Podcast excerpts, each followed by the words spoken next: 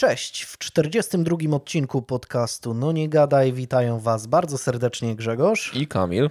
Zróbcie sobie kawę, herbatę, yerbę lub jakieś inne jesieniarskie pumpkin latte i zapnijcie pasy.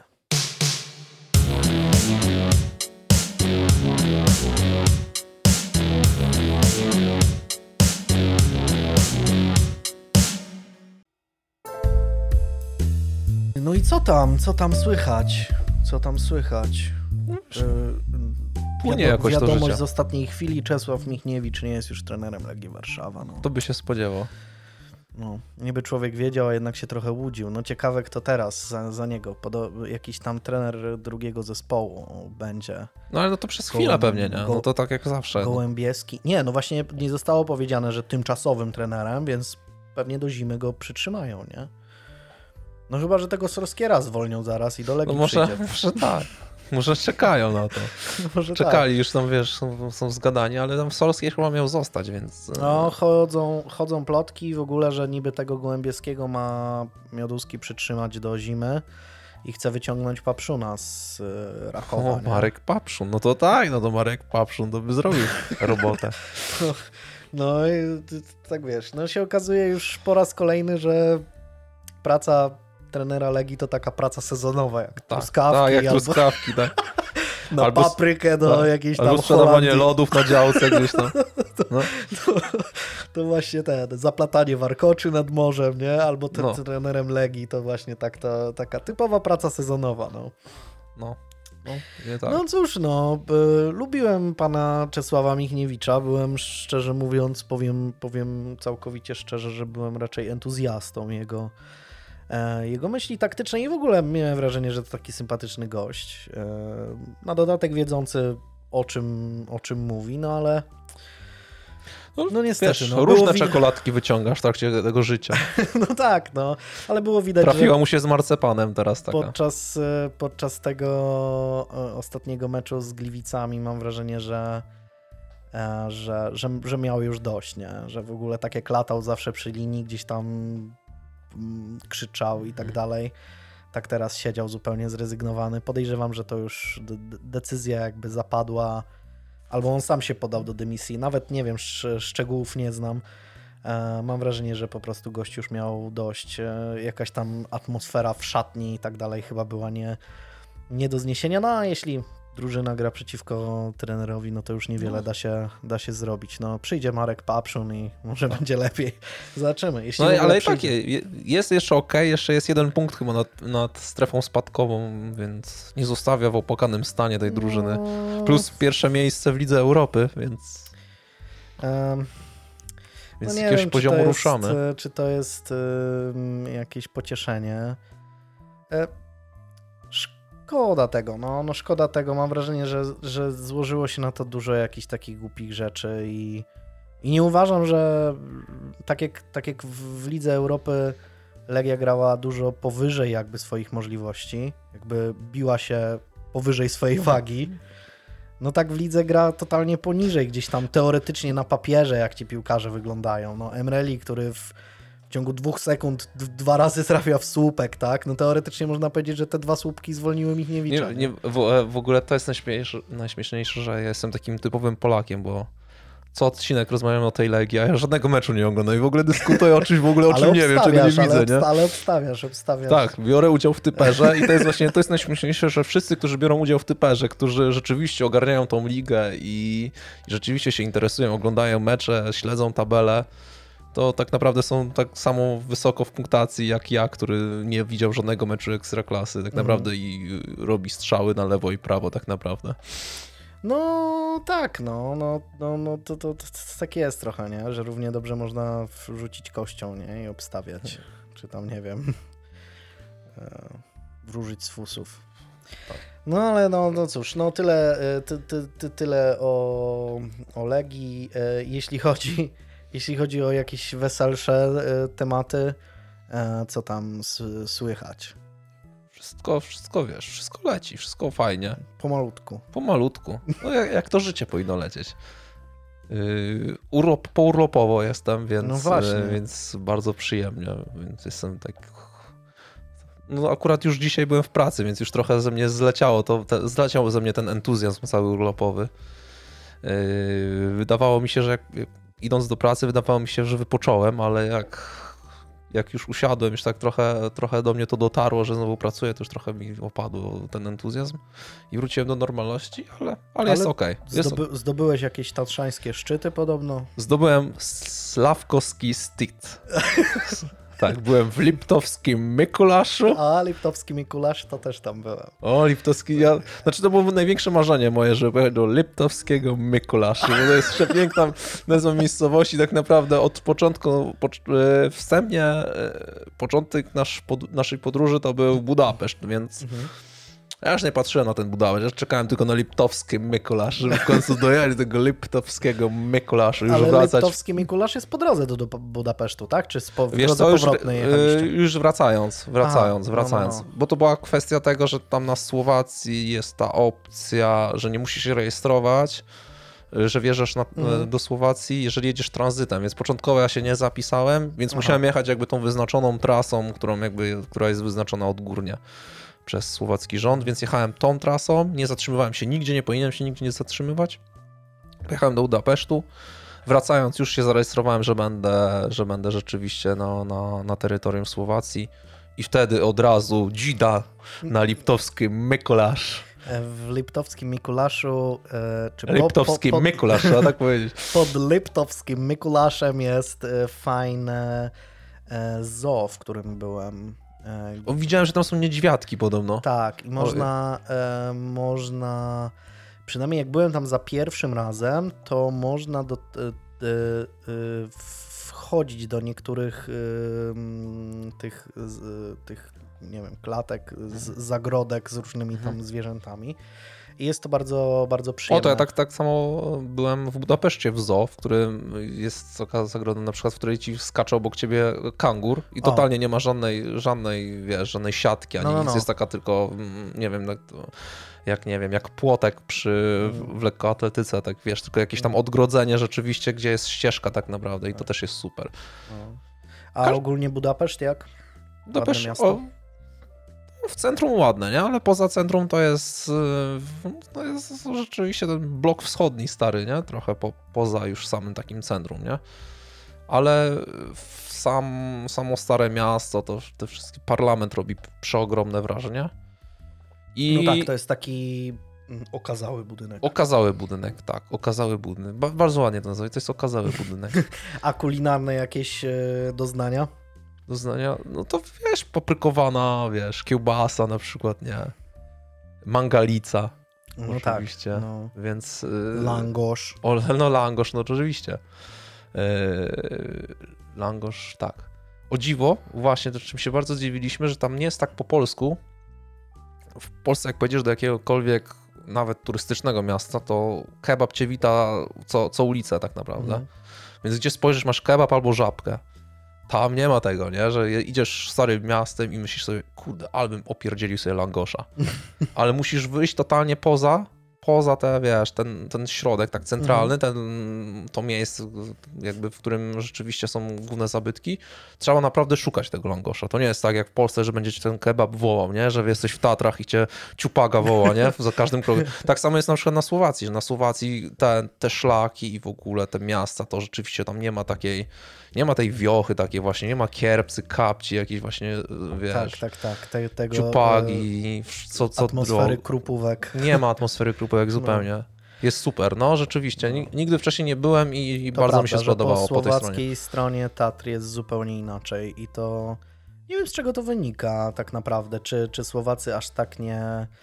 Nie wiem, czy nie nie mają środków, możliwości, żeby zagospodarować to tak, czy nie chcą po prostu E, ale to dobrze A może wygląda. to jest, może, to, to może też jest też kwestia tego, że Słowacja w dużej mierze jest pokryta górami, oni tak się trochę oswoili może z tymi się, górami. No, może, tak, może tak, może się mniej jarają. Że to nie jest tak, że no wiesz, tak, że, że, tak, że ciocia Grażyna się... pojedzie z Iławy, wiesz, do Zakopanego i musi tam dziadkowi Januszowi no, i, i może... wnuczkowi przywieźć upagę na może, przykład, nie? Może ci ludzie się tak bardziej roz, roz, rozprzestrzeniają, nie? Po większym terenie. Być może, Może tak. Um, tak, co jeszcze? A, oglądałem wesela. O, no to widzisz, to ja, ja, ja, tego nie oglądałem. Oglądałem Wesele Smarzowskiego i tak jak jestem, może nie jakimś wielkim fanem Smarzowskiego, ale Dom Zły na przykład bardzo lubię. E, pierwsze Wesele też lubię. Mm, Wołyń powiedzmy był, był filmem, który w mojej opinii gdzieś tam zrobił to, co do niego należało, tak? Czyli w sumie głównie szokował no, brutalnością tych, tych wszystkich zajść. Ale jeśli chodzi o to Wesele 2, to szczerze mówiąc się, się rozczarowałem, bo mam wrażenie, że Smarzowski podejrzewam, że umyślnie idzie w taką stronę takiego kładzenia łopatą ludziom do głowy gdzieś tam swoich przemyśleń, swojego światopoglądu, który nie jest w żaden sposób błędny, czy jakiś. E, nie jest to światopogląd, z którym się nie zgadzam, ale po prostu mam wrażenie, że czułem się jak na, na, na lekcji gdzieś tam e, cztery klasy w dół, nie? że po prostu jest to lekcja, którą już jakiś czas temu przerabiałem i, i się na niej nudzę po prostu. Nie? No ja nie oglądałem, ale właśnie z tego, z tego co, co opowiadałeś, to yy, taka naszła mnie refleksja, że to jest powoli Smarzowski jakby wydaje się jakby kierował się w stronę takiego bardziej profesjonalnego wegi, trochę, żeby trochę zdobyć pieniążka na, na kontrowersji Mm. Rzeczywiście Claire na przykład, który moim... Claire chyba na, nakręcił Smarzowski? Dobrze? Tak, tak, tak. tak. No.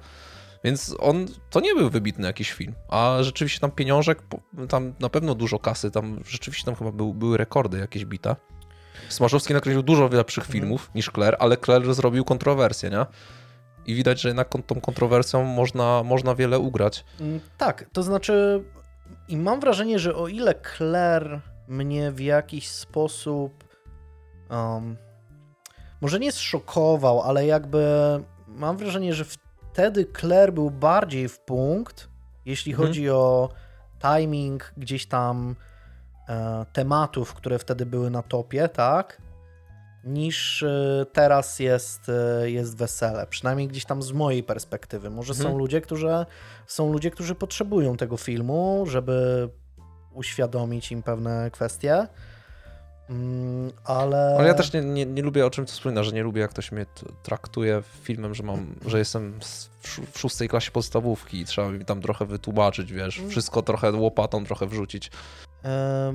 Mam wrażenie, to, to, znaczy to, co powiedziałeś, że Smarzowski idzie, idzie jakby w stronę wegi, to jest trochę, to jest prawda moim zdaniem, ale mam wrażenie, albo może mam nadzieję, że jest to świadome w jakiś sposób, tak? że Smarzowski, nie wiem, w tych swoich na przykład zwiastunach pokazuje zupełnie coś innego, dlatego też nazywa na przykład ten film Wesele 2, tak?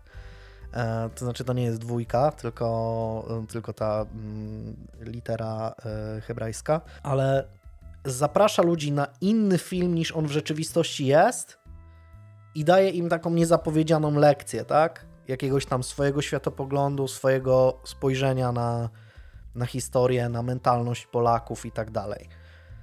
Tyle, że ja na tej lekcji się nudziłem, ale podejrzewam, że są ludzie, którzy, których to może bardzo mocno zszokować. Nie no, ale Vega ma zupełnie, zupełnie inne podejście do traileru. Vega ma wszystko upchnąć w trailer najlepsze, no, wiesz. Ale no to właśnie chodzi mi o to, że Vega po prostu szokuje, tak? Mhm. Po prostu. Yy, pokazuje jakieś hardkorowe sceny, nie wiem, o, od y, języka, y, y, który się tam hmm. pojawia przez, nie wiem, sceny seksu, jakieś sceny erotyczne i tak dalej. I na tym tak naprawdę kończy. Vega moim zdaniem nie ma nic do powiedzenia. On nawet jak twierdzi, że ma coś do powiedzenia, to nie ma nic do powiedzenia. A Smarzowski y, pokazuje to, co Vega, po czym zamyka ciebie w tym kinie i mówi, a teraz siedź i patrz, co ja ci tutaj mam do powiedzenia. Tylko, że dla mnie jest to lekcja nudna, powiedzmy, jest to coś, co ja jakby przerobiłem, tak? Nie trzeba mi takich rzeczy mówić, nie trzeba mnie takich Tłuc. rzeczy uczyć, tak? A podejrzewam, że ludzie, którzy mają odmienny światopogląd, nie wiem, na przykład są antysemitami, to taki film nie zmieni ich światopoglądu, nie, nie odmieni ich, e, ich spojrzenia na, na ten temat, E, może w jakiś sposób będą czuli się nieswojo podczas takiego seansu, ale wydaje mi się, że, że że niewiele to zmieni, może tak. Ale mam wrażenie, że Claire w dużej mierze trochę szokował niektórych, tak? Bo w kraju, w którym mieliśmy Claire, y, kościół przez całe lata jako taki nienaruszalną świętość, Smarzowski był jednym z pierwszych twórców, którzy, którzy gdzieś tam tą świętość tak y, no, przełamali, tak? Mo, mo, może w ten sposób. I podejrzewam, że, że tutaj to bardziej szokowało niektórych. Pierwszy był Claire, czy najpierw był film Sekielskich? Claire był pierwszy. Claire był pierwszy, okej. Okay. Mhm. Tak, no film Sekielskich to był, było drugie, że tak powiem, uderzenie, nie? Jeszcze większe chyba, no bo to dokument mimo wszystko, nie? Więc tak, no... E, nie do końca mi się podobało momentami, e, momentami sceny jak z jakiejś takiej szkolnej akademii, gdzie Piłsudski na przykład staje przed kamerą i coś ci mówi, albo Norwid, albo Dmowski, e, co wygląda autentycznie jak po prostu e, w gimnazjum na scenie na 11 listopada czy coś tam. No, jest Więckiewicz, który gra Więckiewicza, jest Kulesza, która gra Kuleszę z tym swoim smutnym wzrokiem gdzieś tam. Mm, no, a poza tym niewiele więcej, no, niestety. Niestety. Film jest między innymi kręcony w Ostromecku, niedaleko, proszę, niedaleko w sumie między Chełmnem a Bydgoszczą, więc o tyle fajnie, w tym pałacu jest wesele. I na Starym Fordonie też jest po części kręcony, bo y, cały ślub przed weselem ma miejsce w kościele na Starym Fordonie, więc o proszę. jest to jakiś plus. Jest to bardzo duży plus. dla entuzjastów Bydgoszczy. I Starego Fordonu. I Starego Fordonu i Ostromecka. I Ostromecka. Ale no nie, nie wiem, czy, czy, czy, czy tylko dla, dlatego warto iść na ten film. No. Mi, mi się średnio podobało. Nie powiem, że kompletnie nie, że mhm. jakoś wyszedłem zniesmaczony, ale wyszedłem troszeczkę rozczarowany, bo mimo wszystko od Smarzowskiego oczekiwałem trochę więcej. No, tak e, bez, bez większego szału. Ale właśnie, no, e, mamy e, kolejny temat, bardzo ważny. E, książkę ostatnimi czasy. Mhm. Dostaliśmy od wydawnictwa Dokładnie. Znak. E, książkę pod tytułem Jak złapać mordercę mm, autorstwa Katrin Ramsland. I to jest książka, e, która jest w sumie zbiorem różnych spraw ale nie takim zwykłym zbiorem losowo dobranych historii, najciekawszych według pani Katrin Ramsland. Tak, top, top 20, tak, to nie jest top 20. tak, tak jak na tych kanałach na YouTubie, top, tak, tak. top najbardziej to... hardkorowych y, z, z historii True no. Crime. No. Tylko y, pani Katrin Ramsland, y, która jest y, specjalistką od y, kryminalistyki i wykładowcą. No to nie jest Zanek Banbanek jakiś zwykły. Tak, tak, tak.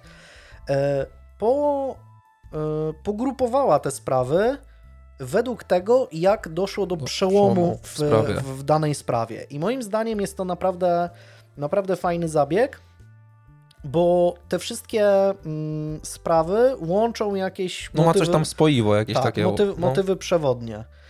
I jest tych spraw dość dużo, bo jest ich 30. 30.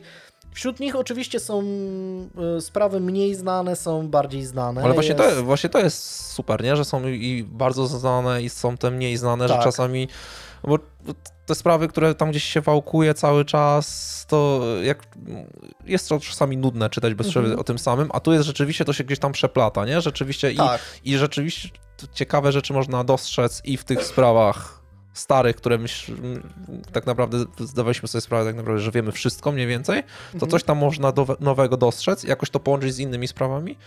A te, których się wcześniej nie znał, no to no wi wiadomo, sama przyjemność poznać, nie?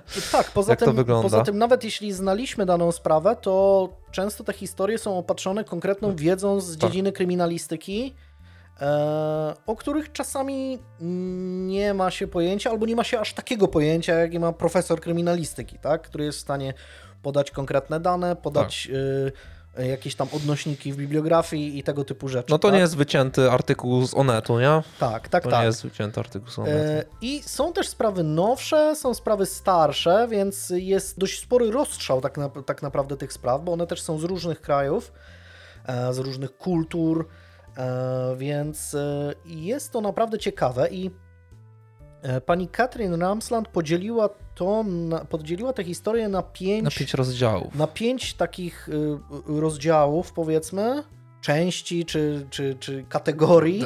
Jest to w kwestii tych przełomów w sprawach jest to rozwój technik kryminalistycznych, procedury policyjne, błędy i złe decyzje, relacje świadków i poddanie się. I są w każdej z tych, y, w każdej z tych części, w każdej z tych kategorii jest kilka kilka historii, które, które mają ten właśnie ten, czynnik jakiś tam, tam łączący. No. I jest to naprawdę, na, naprawdę fajne. Jestem, jestem bardzo pozytywnie zaskoczony, bo na początku miałem wrażenie, że to jest taka kompilacja krótkich streszczeń, spraw i tak mhm. dalej, ale zazwyczaj na końcu mamy to, tę wiedzę, tak? Te jakieś mhm. tam konkretne fakty, które które, które oczywiście są podane w pigułce, nie jest to rozwleczone na nie wiadomo ile stron. Ale, no ale to jest, naprawdę... wiesz, to jest super, nie? To, to nie jest tak. tak. że to jest opis przyrody w Nadniemnem, nie? Tak, tak, tak. No to, oczywiście, to znaczy zależy zawsze kto czego wymaga od Szuka, książki, nie? ale jeśli tutaj jest to jakaś tam kompilacja spraw, to oczywiście jeśli dana historia nas zainteresuje, zawsze możemy znaleźć e, na przykład w bibliografii, który, która jest, co ja bardzo lubię, lubię źródła, jak są podane, e, można sobie doczytać o danej sprawie. Hmm obojętnie, czy to będzie, nie wiem, podcast, film na YouTubie na, na temat danej sprawy, czy, czy książka, e, chociaż tych książek ciągle jest e, niewiele, przynajmniej po polsku. Ale to jest, e, to jest moim zdaniem bardzo, bardzo ciekawe, jako taki e, kompilacja spraw, gdzie, gdzie można znaleźć jakieś kwestie, jakieś historie, które nas interesują i wtedy poszukać, e, poszukać dalej. No poza tym to się ciekawie czyta po prostu. To jest takie, że, że tak sobie siądziesz i, i rzeczywiście i jesteś tam, rzeczywiście patrzysz na zegarek, a minęło dwie godziny, nie? Tak, I nie, tak, nie czujesz tak. tego. No, bo, bo, bo właśnie nie ma dłużyzn. Bo czasami bo te... to się, czasami jak czytasz coś takiego długiego, to, to czasami to się, wiesz, czasami się męczysz samym czytaniem, nie? No mm. właśnie, jakieś tam rzeczywiście, jak czytanie gdzieś tam nadniemnem jakiegoś, czy, no. czy nawet, nawet, nawet y, historie true czasami są w stanie cię zmęczyć, jeżeli jeżeli czytasz cały czas o tym samym, nie? Tak. A tutaj rzeczywiście to jest takie mm, przyjemne, nie? Że mhm. płyniesz tak naprawdę w trakcie czytania tutaj sobie powoli. każda z historii ma gdzieś tak powiedzmy 10-15 stron, więc to się tak dość, e, dość fajnie, szybko, e, szybko czyta. I moim zdaniem naprawdę, naprawdę, naprawdę warto, bo właśnie czyta się to bardzo, bardzo przyjemnie. Nie jest to nie jest to jakieś właśnie rozwleczone i tak dalej. Jestem. Mm, daję okejkę naprawdę dla tej, e, dla tej książki. Poza tym, no, jest to książka specjalistki, która, która zajmuje się tym profesjonalnie. Więc nie ma tutaj żadnych niesprawdzonych informacji z Wikipedii czy cokolwiek, tak? I naprawdę jest, e, jest to ciekawa, mm, ciekawa pozycja. Mm, książka jest już w sklepach, więc, więc możecie ją dostać ale y, mamy do rozdania pięć y, egzemplarzy tej, tej książki i zrobimy mhm. konkurs, gdzie nagrodą będzie, będzie właśnie, właśnie ta, książka. ta książka. Zrobimy co? No zrobimy to. Zrobimy, zrobimy konkurs. Pomysłów było kilka ostało się chyba na, e, na limeryku, tak? Na, odnośnie true crime'u samego? Y, limeryk na temat, na temat true crime'u. True Ogólnie, żeby to jakoś tam coś się łączyło, true tak? crime'owej. Jeśli chcesz dostać, e, dostać tę książkę, to mm, wyślij do nas na maila swój limeryk. I musi to być limeryk, czyli ma konkretną tak. formę e, i konstrukcję. To jest, to jest, podcast, który uczy i bawi, przypominamy. Tak, tak, tak. E, wyślij do nas e, swój limeryk e, na maila, koniecznie, koniecznie na maila. Warunkiem zgłoszenia jakby do konkursu jest wysłanie go nam na maila. Jeśli uważasz, że jest taki super, że chcesz się pochwalić, to oczywiście wstaw go też pod filmem, na przykład w komentarzu. Jeśli słuchasz tego na Spotify, to wstaw go E, na YouTubie w komentarzu. Albo so na socjalach. Fajna by była taka bitka na gołe klaty właśnie na limeryki. Gdzieś, tak, albo na pewno też będzie post związany z konkursem u nas na Facebooku, e, na naszej grupie, na, naszej, na naszym fanpage'u facebookowym. Więc jeśli uważasz, że on jest naprawdę super i chcesz się pochwalić, e, chcesz, żeby wszyscy ujrzeli twoje, twoje dzieło, to y, wstaw go mm, pod, y, pod filmem albo, albo, albo pod postem, albo i tu, i tu. E, ale warunkiem jest wysłanie go na naszego maila e, no nie gadaj podcast małpa gmail.com no nie gadaj podcast pisane razem małpa gmail.com i tam po prostu wyślij, wyślij ten, ten limeryk e, w ciągu dwóch tygodni. Tak, możemy. W ciągu dwóch tygodni, powiedzmy do tak patriotycznie, tak. żeby było. 11 y, listopada wybierzemy pięć osób, które napisały najciekawsze, najbardziej interesujące, najśmieszniejsze, cokolwiek y, limeryki. Tak. Pełna dowolność. Tak. tak. naprawdę pełna dowolność, pełna kreatywność, tylko jakiś tam ten element właśnie łączący, to niech będzie true crime. Tak, tak, tak. No, 11 y, listopada wybierzemy, wybierzemy pięć osób, które dostaną od nas książkę E, pani Katrin Ramsland pod tytułem Jak złapać mordercę. Myślę, że to, że to e, uczciwy, e, u, uczciwa zabawa i mam nadzieję, że będzie, e, że będzie dużo zgłoszeń, bo naprawdę Limerek za taką fajną książkę to jest... Tak. E, Spotkamy się 11 listopada pod polską flagą. Odczytamy wszystkie, sprawdzimy. Tak, tak, tak. Będziemy uczciwym jury. Więc czekamy na Wasze zgłoszenia. Gdybyście mieli jakiekolwiek wątpliwości, to też e, zasady konkursu będą u nas na fanpage'u, będą pod tym e, filmem. Zapraszamy do, do zabawy, bo książka jest naprawdę dobra. Coś jeszcze? Nie, let's go, guys. Let's go. Ajde.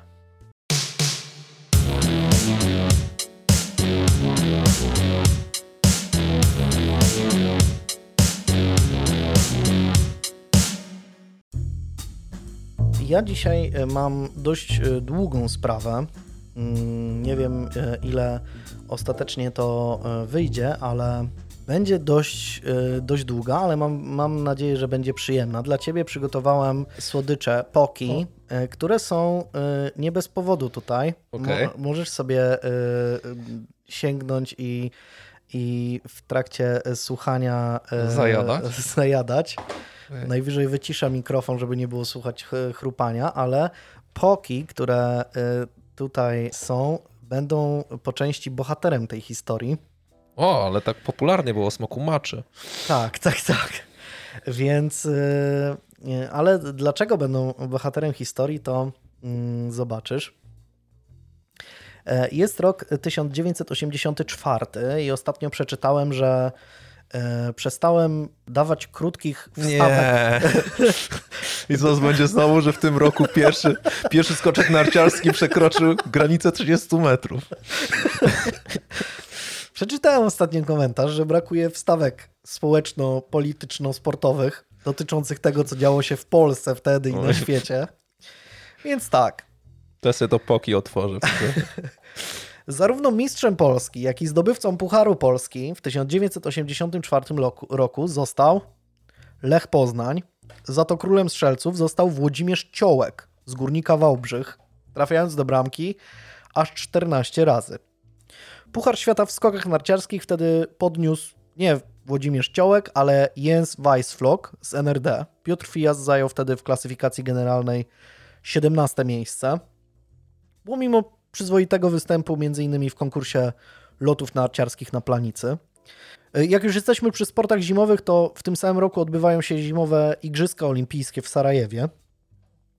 I triumfuje socjalistyczna myśl szkoleniowa, bo dwa pierwsze miejsca w klasyfikacji medalowej zajmuje NRD i ZSRR.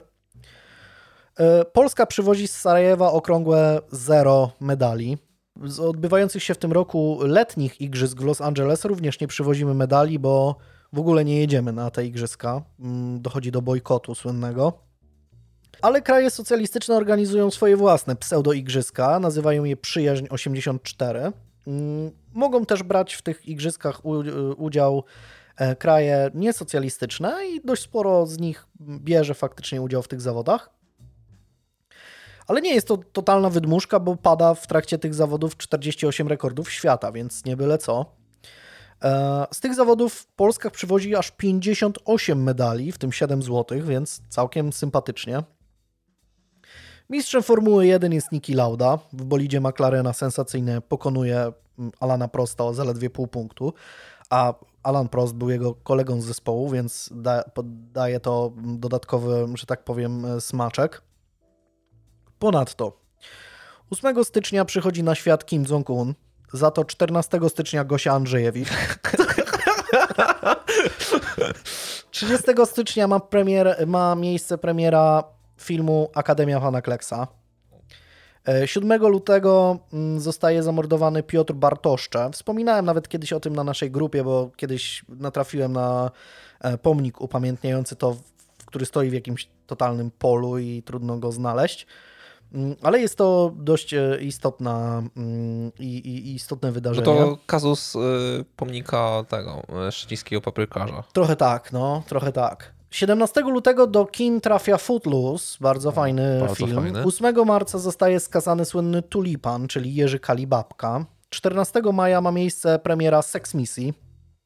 6 czerwca y, Aleksiej Parzytnow wraz z dwoma współpracownikami z Akademii Nauk ZSRR prezentują grę Tetris, co jest w ogóle też y, niesamowicie ważnym wydarzeniem i nie wszyscy wiedzą, że jest to wynalazek radziecki. 19 czerwca z trzecim numerem draftu przez Chicago Bulls zostaje wybrany niepozorny 21-letni koszykarz Michael Jordan. 25 czerwca na listy przebojów trafia świeżutki single Prince'a pod tytułem Purple Rain. 4 sierpnia Górna Volta zmienia nazwę na Burkina Faso.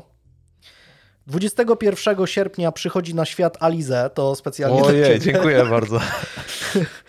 E, Czyli Aliza jest w tym samym wieku co Gosia Andrzejewicz. tak, o, przypadek. Kurde, Jezus Maria. Um... Te wszystkie moje krasze z dzieciństwa jako Aliza, tym bardziej nabierają rumieńców. No, to prawda. A to jeszcze nie koniec kraszy. 4 e, września zostaje wyemitowany pierwszy odcinek serialu Tomek i Przyjaciele. Wydaje mi się, że to istotna data. 19 października pod Toruniem porwany zostaje Jerzy Popiełuszko, ksiądz Jerzy Popiełuszko.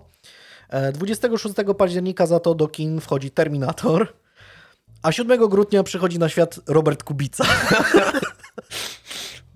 no. E, Oscara dostaje film e, Czułe Słówka, ale jako, że będę mówił o Japonii, więc pokrótce o sytuacji w tym kraju. Ale dziękuję ci za to, że wiem, do końca życia będę pamiętał, że w 84 Gosia Andrzej przyszedł na ten świat. Je, jeżeli, jeżeli wspomnisz w tym roku, to głównie mi się kojarzy Orwell, ale teraz już wiem, że będzie się on głównie kojarzył z Gosią Andrzejewicz. Umyślnie, dziękuję ci bardzo. Umyślnie nie powiedziałem o Orwellu, to tu mainstream. tak. E, cesarzem w 84 roku w Japonii jest oczywiście Hirohito i ma wtedy 83 lata. Premierem jest członek liberalno-demokratycznej e, partii Yasuhiro Nakasone. Ma on nacjonalistyczne, militarystyczne poglądy i e, przejdzie do historii głównie dzięki mm, przyjaźni z Ronaldem Reaganem. W Tokio też odbywa się mecz Pucharu Interkontynentalnego między mistrzami Europy. W tym roku był to Liverpool, a zdobywcami Copa Libertadores i było to wtedy Independiente. Mecz wynikiem 1-0 wygrywa Independiente. Hmm, okay. Tak. Wtedy było mocne, tak? No to wygląda, no to wygląda. nie widziałem tego meczu, więc trudno mi, trudno mi powiedzieć. Nie, nie ma ten, ten mecz nie jest odtwarzany na TVP Historia, czy tam TVP Sport czasami puszczał takie stare, stare no, mecze. Ale Ciekawe. Puchar interkontynentalny, no chociaż może, nie wiem. No to wiesz, może tam Szpakowski komentował, może to, to jest czasy, gdy Szpakowski już komentował, czy jeszcze yy, czy jeszcze nie? Nie wiem. Nie wiem, kto no, komentował. To nie przygotowałeś nie się wiem, do tego Nie mam pojęcia, kto, koment... w ogóle, kto mógł komentować przed Szpakowskim. Czy w ogóle były takie czasy? No był Ciszewski, nie? Tak? On miał Ciszewski? Tak, tak, tak. No. no. Katsuhisa Ezaki, 42-letni prezes firmy Ezaki Glico, jak sobie spojrzysz na Tak, już widzę, widzę, Poki, widzę. Tak, to jest właśnie firma Glico, która produkuje Poki. E, mieszka w mieście Ashiya, położonym między Osaką a Kobe w Japonii. W ciasnej zabudowie trudno o prywatność, ale mężczyznę stać na zapewnienie sobie i swojej rodzinie odpowiedniego komfortu. 300 metrów na północ od stacji kole kolejowej Koshienguchi, na niewielkim wzniesieniu zaledwie rok wcześniej wybudował sobie rezydencję o powierzchni 650 m2, a to zwłaszcza na japońskie standardy jest wyjątkowo pokaźnym metrażem. mm, w Japonii mm, nawet bogaci ludzie często mieszkają na totalnie e, malutkich, w malutkich mieszkaniach, bo tam mm, ceny mieszkań są ogromne. Katsuhisa wraz ze swoją żoną Mikiko i trójką dzieci mieszkają w piętrowym domu zaprojektowanym na zachodnią modłę, a zaraz obok y, parterowy, nieco mniejszy budynek zajmuje 70-letnia matka Katsuhisy o imieniu Yoshi. Trudno powiedzieć, czy mężczyzna faktycznie obawia się jakiegoś niebezpieczeństwa, czy po prostu dba o swój komfort i spokój, bo oba budynki otacza prawie 3,5 metrowy mur. Mm, na dodatek dom, w którym mieszka z żoną i dziećmi, wyposaża w najnowocześniejszy ówcześnie system monitoringu marki Secom. Co istotne jednak, budynek, w którym mieszka Yoshi e, jest poza zasięgiem kamer e, i nie jest wyposażony w ten mm, w systemy te, te bezpieczeństwa. E, wieczorem 18 marca, mniej więcej o godzinie 21, dwóch mężczyzn w białych kominiarkach, korzystając z drabiny, pokonuje wysoki mur. Są uzbrojeni. Jeden ma w ręku karabin, a drugi pistolet. Jest też trzeci. Mm, czeka przed domem w czerwonym, dwudrzwiowym samochodzie. Dwójka przechodzi przez ogród i kieruje się w stronę parterowego domu położonego na wschodniej części działki. E, szklane elementy drzwi oklejają taśmą i używają palnika. Szyba pod wpływem temperatury pęka. Siedząca w tym czasie w salonie na tyłach domu Yoshi nic nie słyszy. Nawet jeśli trzask szyby mógł być stamtąd słyszalny, to włączony telewizor wszystko zagłusza. E, mężczyźni wpadają do pokoju. Unieszkodliwienie 70-letniej kobiety jest w zasadzie tylko formalnością. Związują ją oraz zaklejają jej usta i oczy taśmą. W tym czasie też e, przecinają kabel od telefonu. Napastnicy doskonale wiedzą, czego szukają. Z domu Yoshi nie znika nic wartościowego. Z kredensów w salonie zostaje zabrany tylko klucz do rezydencji jej syna. Po wyjściu odłączają z prądu dwie latarnie oświetlające podwórko. Gdy we frontowych drzwiach domu rodziny Ezaki bezgłośnie przekręca się klucz, wszyscy są już w domu. Niedawno wrócili z uroczystości ślubnych syna swoich znajomych. Katsuhisa wraz z czteroletnią Yukiko i jedenastoletnim Etsuro kąpią się w łazience na piętrze, a Mikiko wraz z siedmioletnią córką Mariko oglądają w sypialni telewizję. Dwóch napastników kieruje się od razu na górę. Gdy wchodzą do sypialni, mała Mariko zaczyna krzyczeć. Mężczyzna z pistoletem e, zwraca się do niej po imieniu i ją ucisza. Mikiko, sądząc, że napastnicy to zwykli rabusie, oferuje im dowolną sumę pieniędzy w zamian za to, że ci nikomu nie zrobią krzywdy. Mężczyzna z karabinem odpowiada jej zagadkowo, tu cytat, bądź cicho, pieniądze nie mają tu nic do rzeczy. Obie zostają związane przy użyciu czerwonej taśmy, ich oczy i usta zasłonięte. Napastnicy zamykają je w łazience przylegającej do sypialni, po czym blokują drzwi metalową półką i śmietnikiem. Tam również przecinają kabel telefoniczny. Dopiero wtedy kierują się do łazienki, w której przebywa Katsuhisa wraz z dziećmi. Gdy otwierają drzwi, Yukiko i Etsuro zaczynają krzyczeć. Mężczyzna z karabinem przystawia lufę do klatki piersiowej ich ojca i grozi, że go zastrzeli. Rozkazują mężczyźnie wyjść z łazienki, pozwalają okryć się ręcznikiem. Gdy orientują się, że system SECOM wykrył odcięcie linii telefonicznej i uruchomił alarm w pośpiechu, zakładają Katsuhisie kajdanki na ręce i prowadzą go na zewnątrz, a stamtąd do czekającego pod domem samochodu. Na jego tylne siedzenie mężczyzna trafia kompletnie nagi, gdy był poganiany przez napastników, ręcznik, którym zdążył się owinąć, upadł na ziemię. Auto po chwili odjeżdża. Jest godzina 21.30. Kilka minut później Mikiko udaje się uwolnić z więzów. Wciąż jeszcze nie wie, że Katsuhisa został porwany.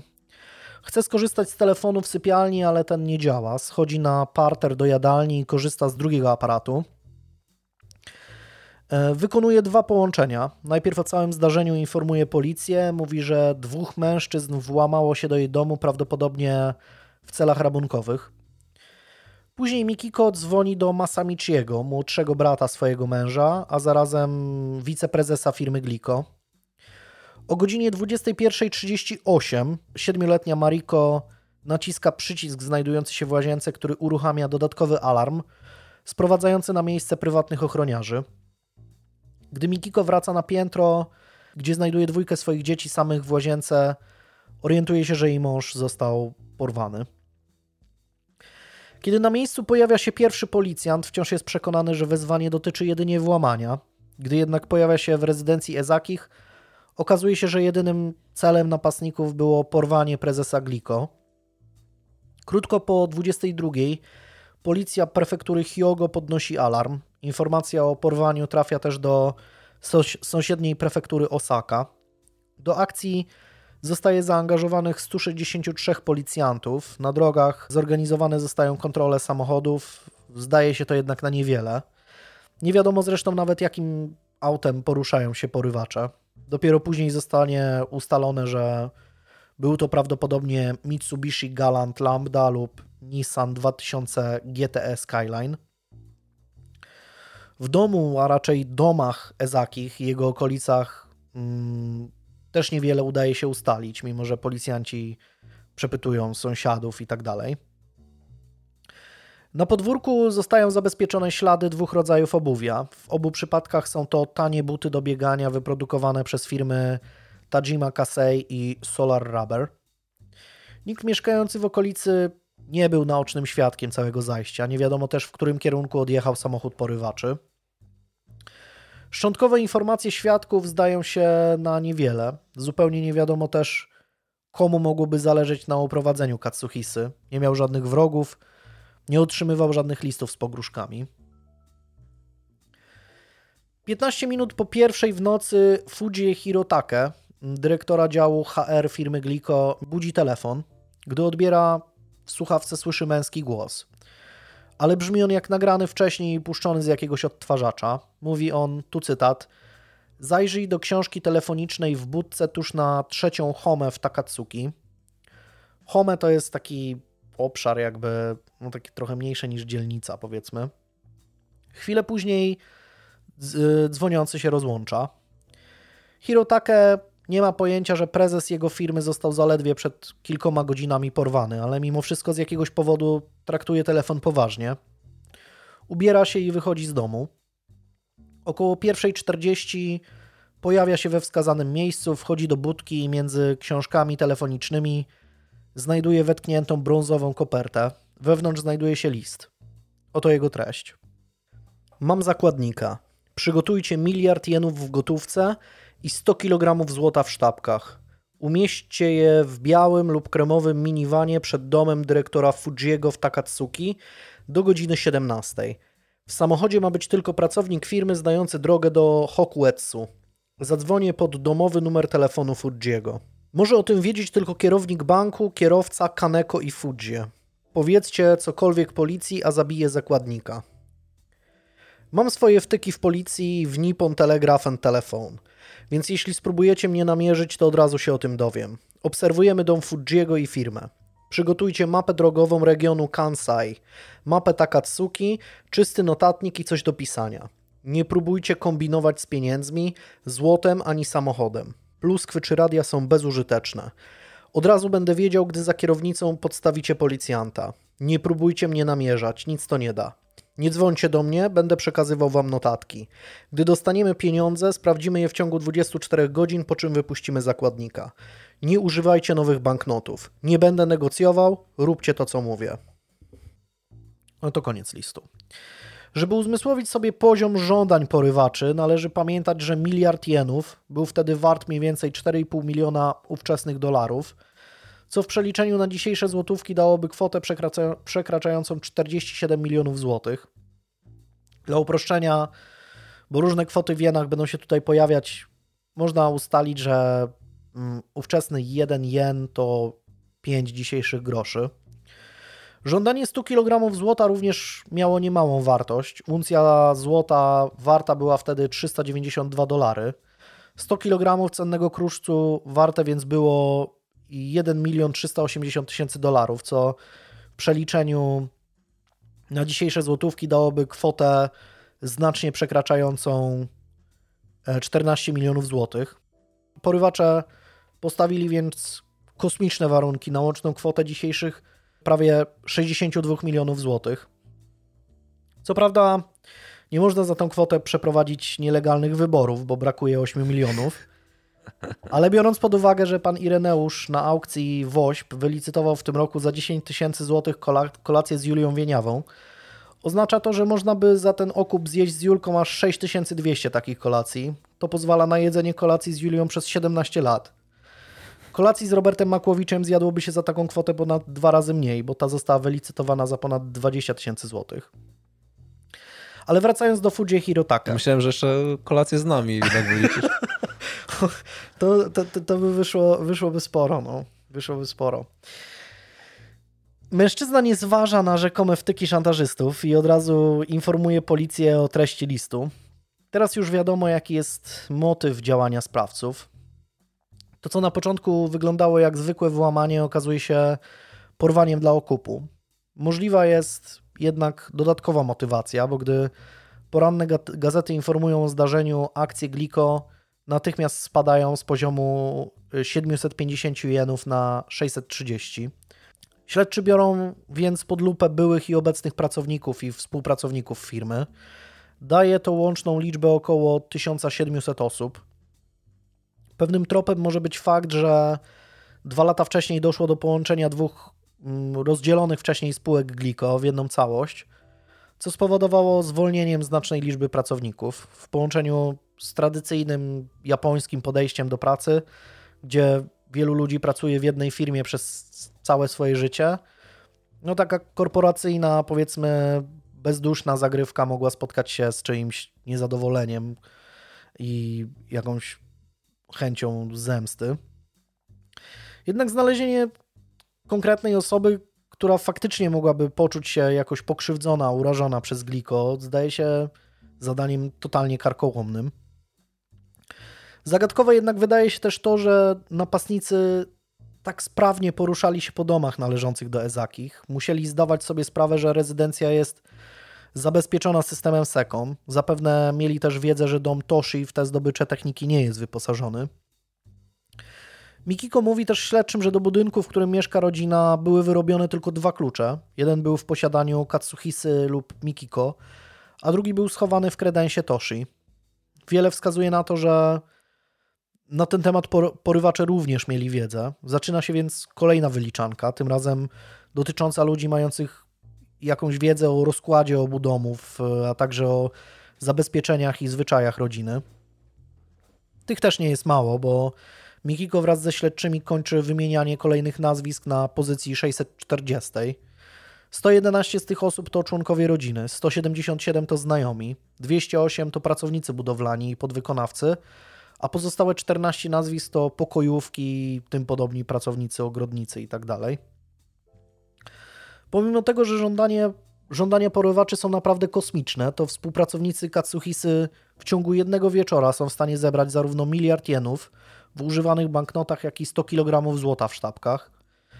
Policjanci jednak nie zważają na ostrzeżenia, spisują numery banknotów i umieszczają pluskwę w jednej z toreb z okupem. 19 marca, zgodnie z ustaleniami, równo o godzinie 17 pod dom Hirotake zostaje podstawiony biały minivan. Porywacze dotrzymują słowa i 9 minut po 18 dzwoni telefon. Jednak gdy mężczyzna podnosi słuchawkę, nikt po drugiej stronie się nie odzywa. Policja błyskawicznie namierza, skąd zostało wykonane połączenie. Jest to budka telefoniczna stojąca przed jedną z kawiarni w dzielnicy Kyobashi w Osace.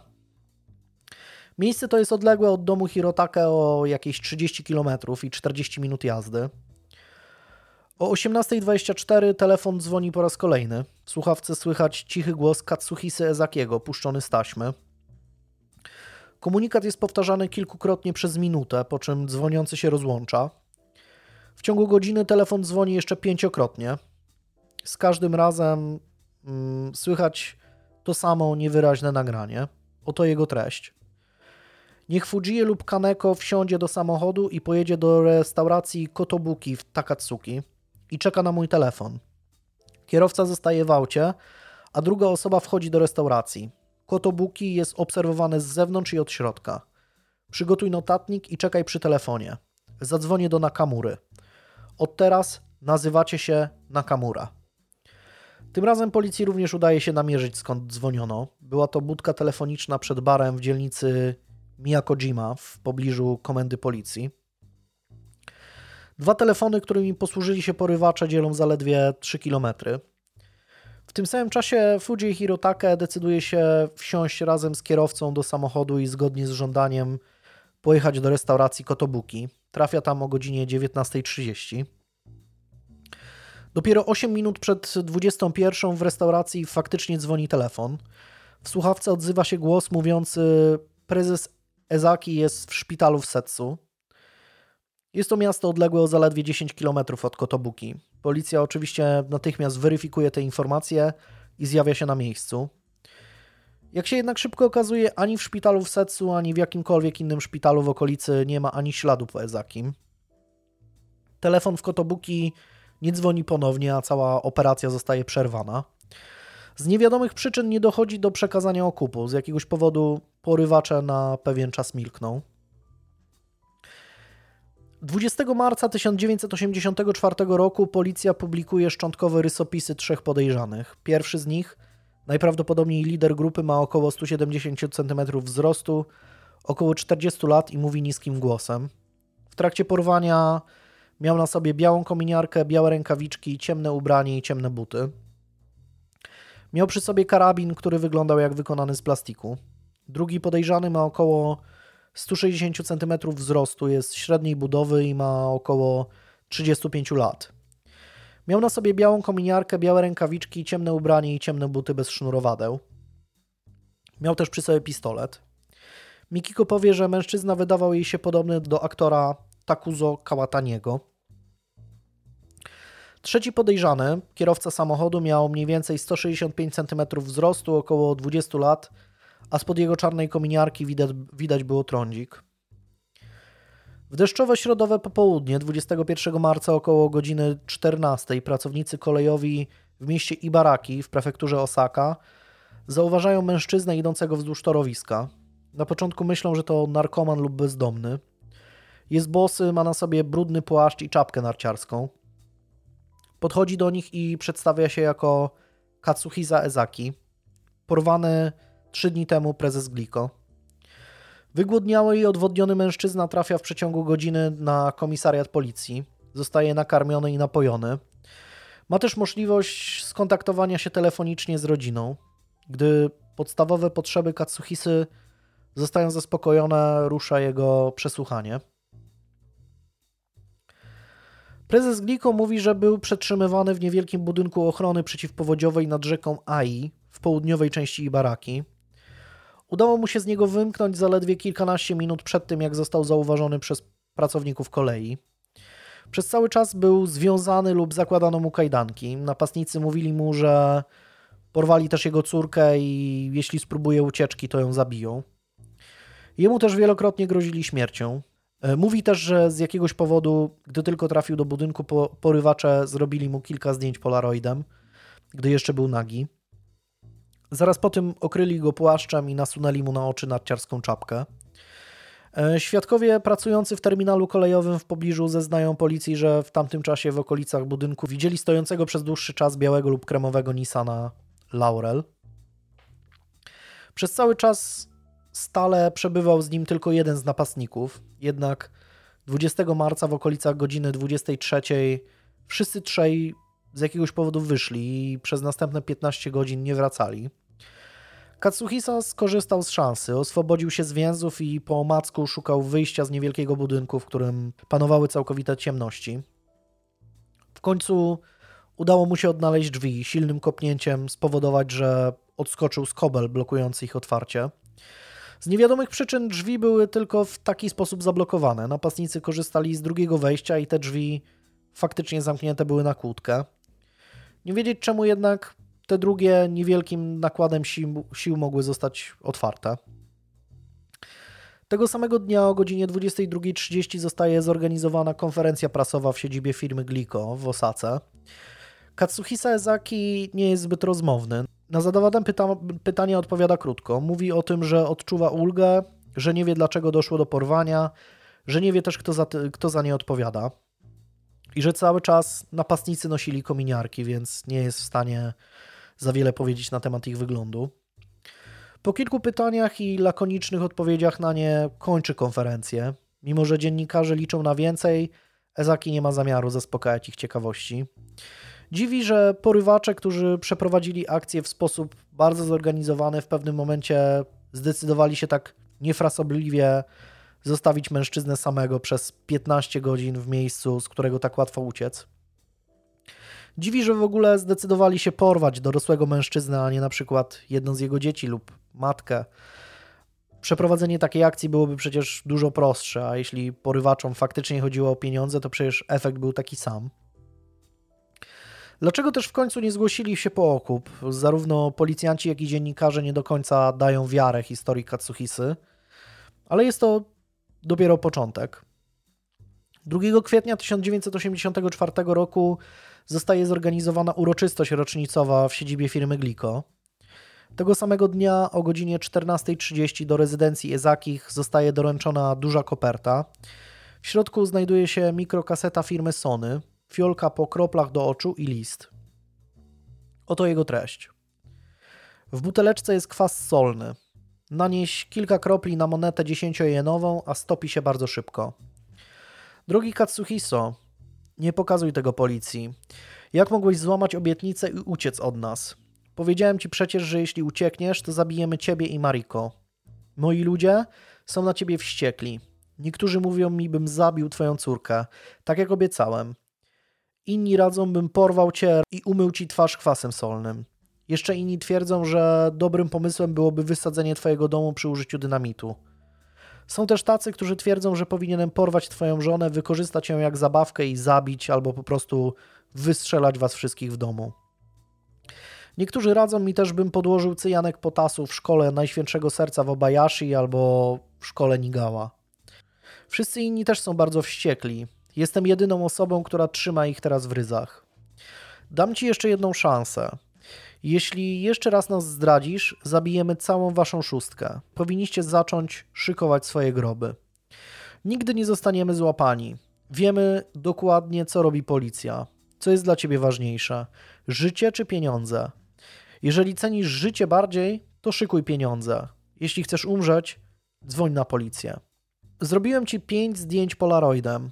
Te, na których jesteś nagi, są naprawdę żenujące. Myślę, że Focus kupi je za 5 milionów jenów. Myślę, że kaseta, którą załączyłem do listu, też jest sporo warta. Opłata za zdjęcia i kasetę wyniesie cię 10 milionów jenów za każdego członka twojej rodziny, czyli za 6 osób 60 milionów jenów. Przygotuj pieniądze, wkładając każde 10 milionów do osobnego płóciennego worka. O godzinie 19 8 kwietnia zadzwonię na twój domowy telefon. Niech twój kierowca Kato weźmie pieniądze i czeka w kawiarni Mama na północ od szkoły Koszien.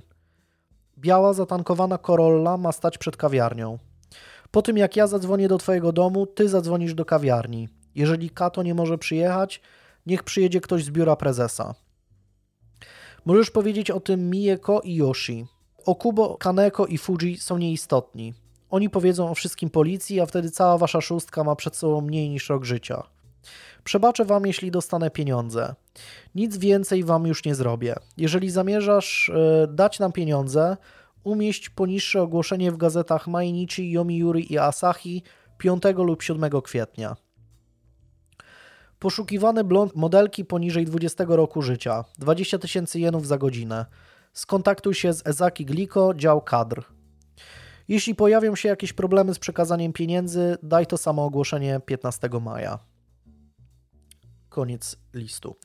Co prawda Katsuhisa nie umieszcza wskazanego ogłoszenia w gazetach, ale informuje o wszystkim policję i ta chce zorganizować zasadzkę podczas próby przekazania pieniędzy 8 kwietnia. Kawiarnia znajduje się na pierwszym piętrze trzykondygnacyjnego budynku odległego o niecałe pół kilometra od domu prezesa Gliko. Równo o 18.40 do środka lokalu wchodzi Kato, osobisty kierowca Katsuhisy. E, ma przy sobie pieniądze. Teren dookoła jest obstawiony przez policjantów z prefektur Hyogo i Osaka. W środku też jest funkcjonariusz ubrany po cywilnemu. Nic jednak się nie dzieje. Po raz kolejny szantażyści z jakiegoś powodu rezygnują z odbioru okupu. Policja przerywa operację około godziny 21. Od 10 minut w skrzynkach gazet Mainichi i Sankei, a także komendy policji prefektury Hyogo są koperty bez znaczków, na których napisane jest tylko Katsuhisa Ezaki, a w nich kopie tego samego listu o poniższej treści. Do przygłupiej japońskiej policji. Czyście zgłupieli? Jest was pełno. Co wy wyrabiacie? Jeśli faktycznie jesteście profesjonalistami, spróbujcie mnie złapać. Dam wam nawet wskazówkę. Nie mam żadnych ludzi wśród bliskich Ezakiego. Nie mam ludzi w, w policji w Nishinomiya. Nie mam też ludzi w ochronie przeciwpowodziowej. Samochód, którego użyłem, był szary. Jedzenie dla Ezakiego zostało kupione w supermarkecie Daiei. Jeśli chcecie dowiedzieć się więcej, błagajcie o to w gazetach. Po tym, co wam powiedziałem, powinniście być w stanie mnie złapać. Jeśli nie, jesteście zwykłymi złodziejami podatków. Czy powinienem porwać komendanta policji? I to jest koniec listu. Następnego dnia, 22 e, dni po swoim porwaniu, Katsuhisa Ezaki wraca do pracy. E, proszony, o reporterów, proszony przez reporterów o komentarz w sprawie swojego porwania nie jest rozmowny. Mówi tylko, że chce o tym jak najszybciej zapomnieć. Ktoś jednak bardzo dba o to, by tak się nie stało. Dwa dni później, o godzinie 20.50 w siedzibie Gliko w dzielnicy Osaki Nishiodogawa wybucha pożar. Świadkowie powiedzą później, że krótko przed spostrzeżeniem ognia widzieli samochód odjeżdżający szybko z miejsca zdarzenia. Był to biały Nissan Laurel z tablicami rejestracyjnymi z Kobe. Taki sam jak ten widziany w okolicy budynku, w którym przetrzymywany był Ezaki. W aucie świadkowie zauważyli dwóch mężczyzn. Pierwszy siedzący za kierownicą miał około 30 lat, a drugi siedzący na fotelu pasażera około 40. Jak się okazuje, podpalacze posłużyli się mm, poduszką nasączoną benzyną. Budynek mieszczący dział prototypów, dział testów i przebieralnie pracownicze zostaje spalony do ziemi. Akcja gaśnicza jest skoordynowana drogą radiową i pojawia się problem tego rodzaju, że e, ktoś zakłóca działanie tych radiostacji, tych krótkofalówek e, i też zostaje na tym paśmie, którym posługują się służby, zostaje puszczone jakieś nagranie e, o bliżej niezidentyfikowanej treści. Problem kończy się dopiero w momencie, kiedy zostaje ta częstotliwość zmieniona na inną. 20 minut później, 3 km na południe w siedzibie Glico Nutrition, położonej w, w Fukushimie, to jest inna dzielnica Osaki, nie chodzi o tą Fukushimę od elektrowni, również ma miejsce podpalenie. Plastikowy kanister z benzyną z utkniętymi mm, do niego szmatami zostaje podpalony w garażu firmy na parterze. Na szczęście pracownicy pobliskiego przedsiębiorstwa dostrzegają dym i szybko reagują. Przy pomocy gaśnic udaje im się samodzielnie ugasić pożar, a szkody ograniczają się do uszkodzenia jednego z samochodów. Świadkowie zeznają, że widzieli uciekającego z miejsca zdarzenia mężczyznę o wzroście mniej więcej 1,70 m, ubranego w czapkę z daszkiem, białą kominiarkę, ubrania robocze i dżinsy. W rękach miał mieć e, sportową torbę. 10 kwietnia, dzień po pożarach, o godzinie 8 rano w rezydencji Ezakich dzwoni telefon. W słuchawce słychać męski głos, który mówi tylko: Teraz już wiesz, że powinieneś zacząć martwić się o swoją przyszłość. Na tym połączenie się kończy. Policja nie ma żadnych wątpliwości, że porwanie Katsuhisy, e, żądania okupu, listy z pogróżkami, podpalenia są dziełem tych samych sprawców. Narodowa Agencja Policji nadaje sprawie numer 114 i 12 kwietnia zostaje zorganizowane spotkanie mające na celu skoordynowanie działań służb e, w celu jak najszybszego schwytania szantażystów. Dzień później cena akcji Glico spada z 630 jenów do 598.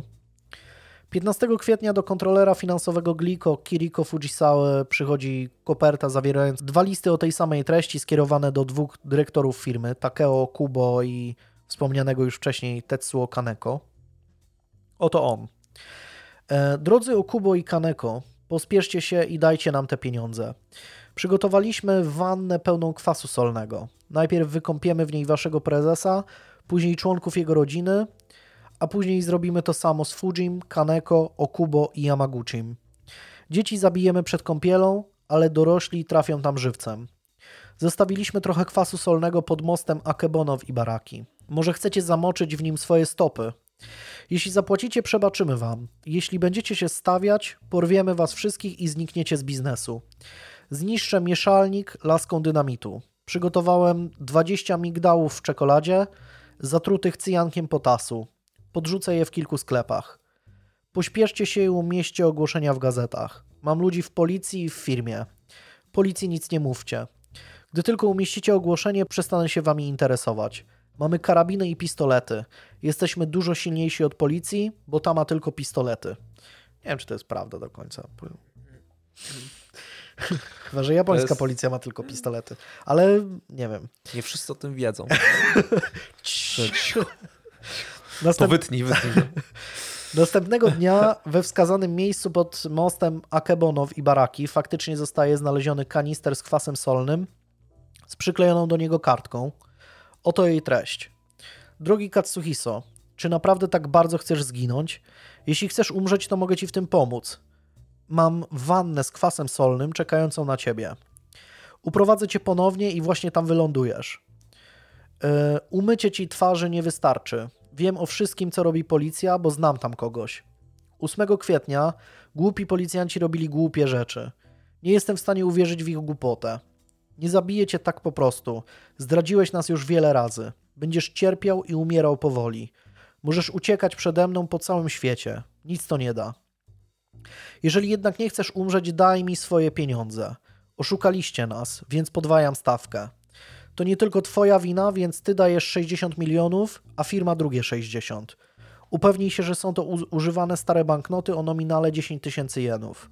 Włóż każde 10 milionów do płóciennych worków, a później wszystkie worki do skórzanej białej torby i włóż ją do firmowego sejfu. Dotrzymam twojego sekretu. Gdy tylko dostanę pieniądze, już nigdy się nie odezwę. Jeśli chcesz zapłacić, umieść 17, 18 i 19 kwietnia w rubryce o osobach zaginionych gazet Mainichi, Yomiuri i Asahi ogłoszenie o poniższej treści. Taro, wróć. Twój pies czeka na ciebie. Twoja młodsza siostra.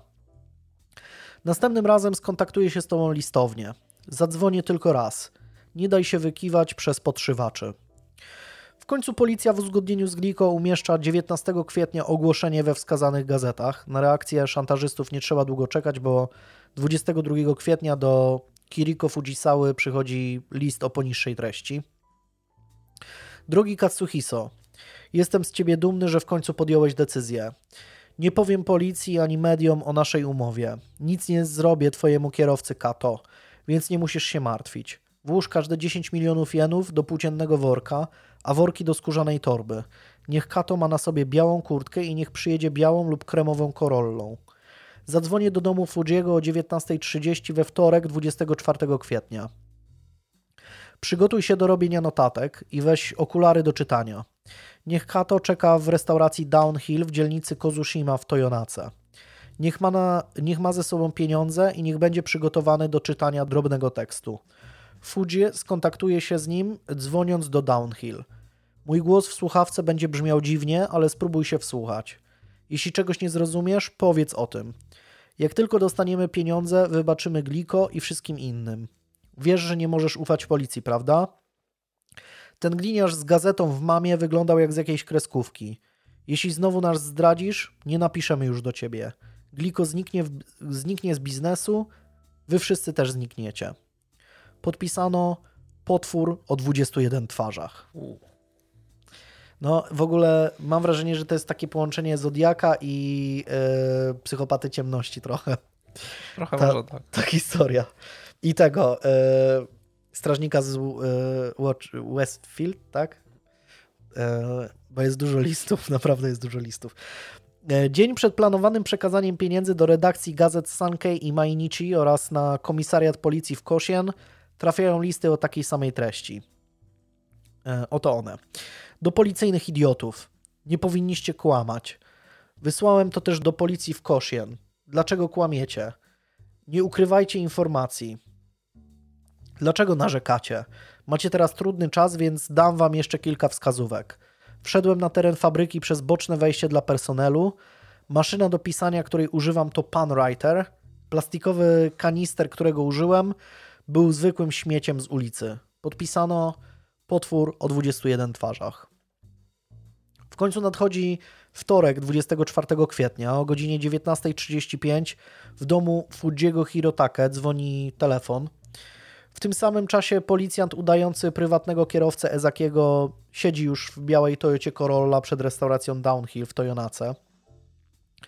W słuchawce telefonu słychać nagrany głos młodej kobiety powtarzający kilkukrotnie komunikat jedź z prędkością 85 km na godzinę do punktu obsługi podróżnych Suita przy autostradzie Meijin.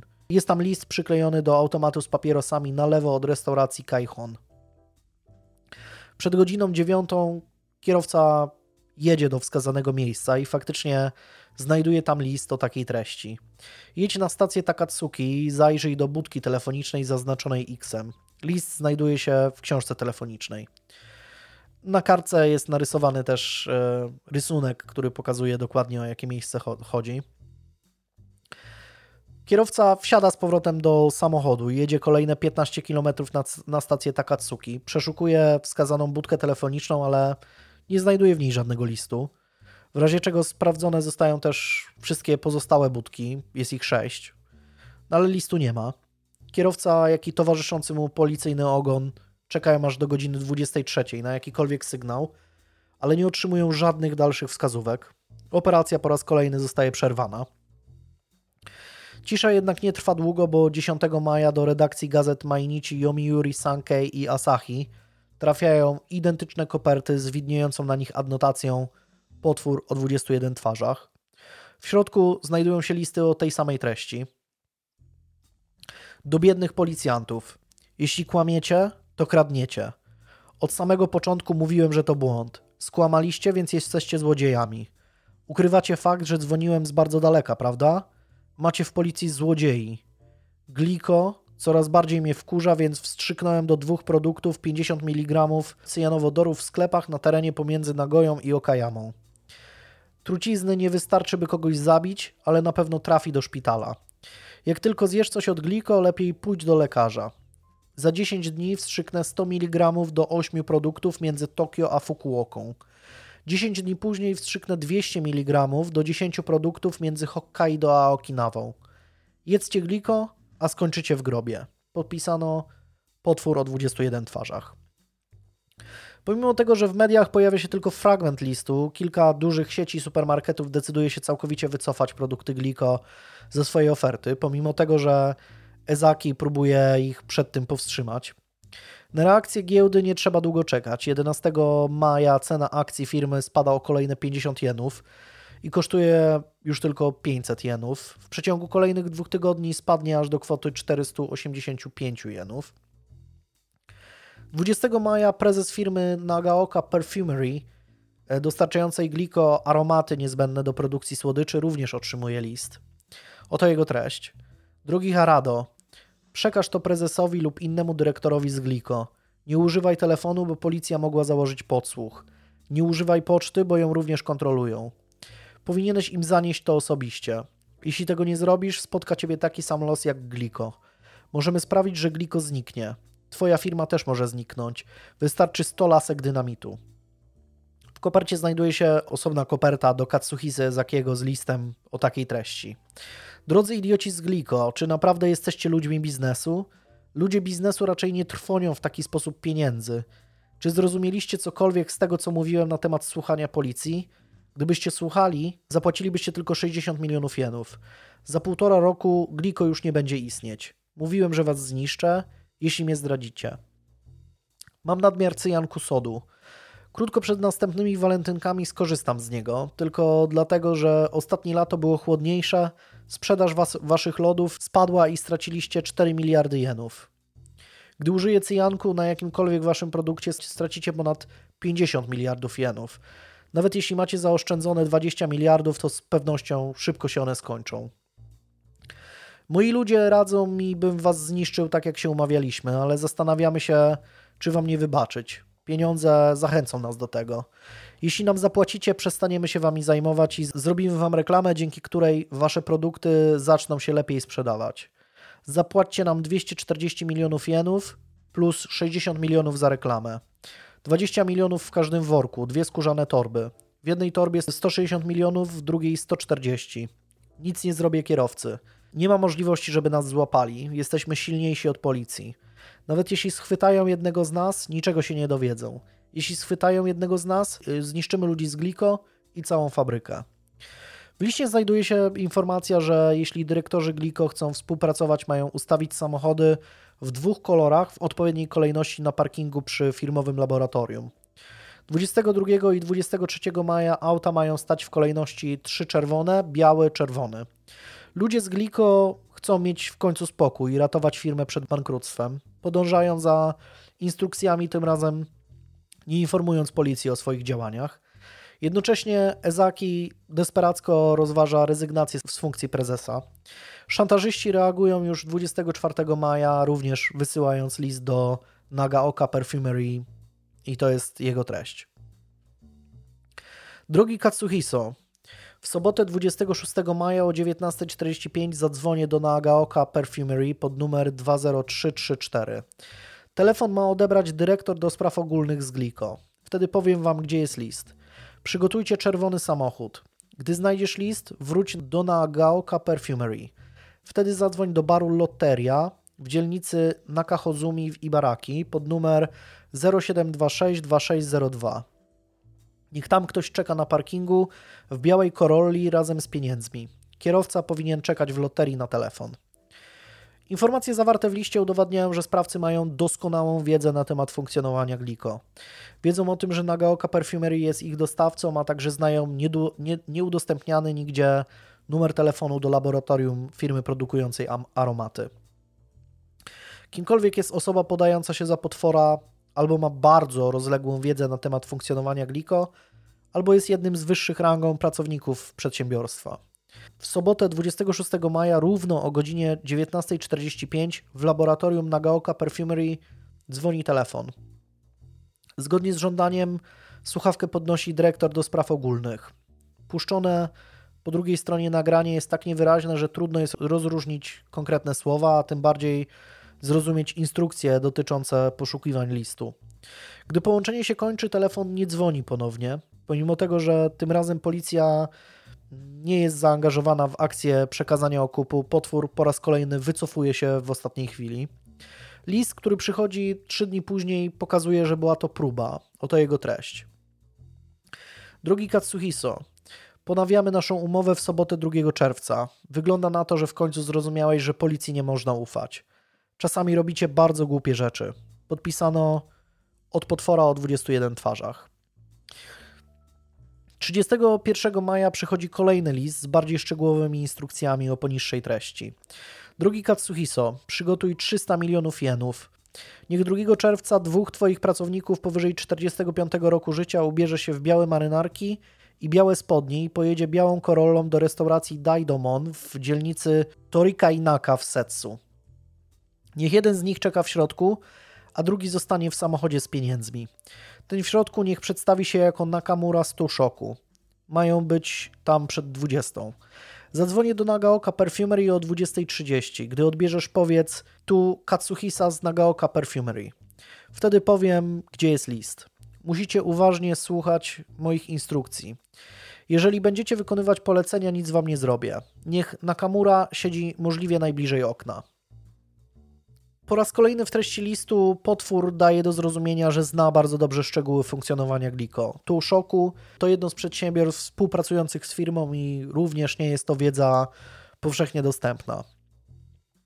Policja ciągle ma na oku Ezakiego i podejrzewa, że ten nie chce ich ponownie angażować w ewentualne następne akcje przekazania okupu.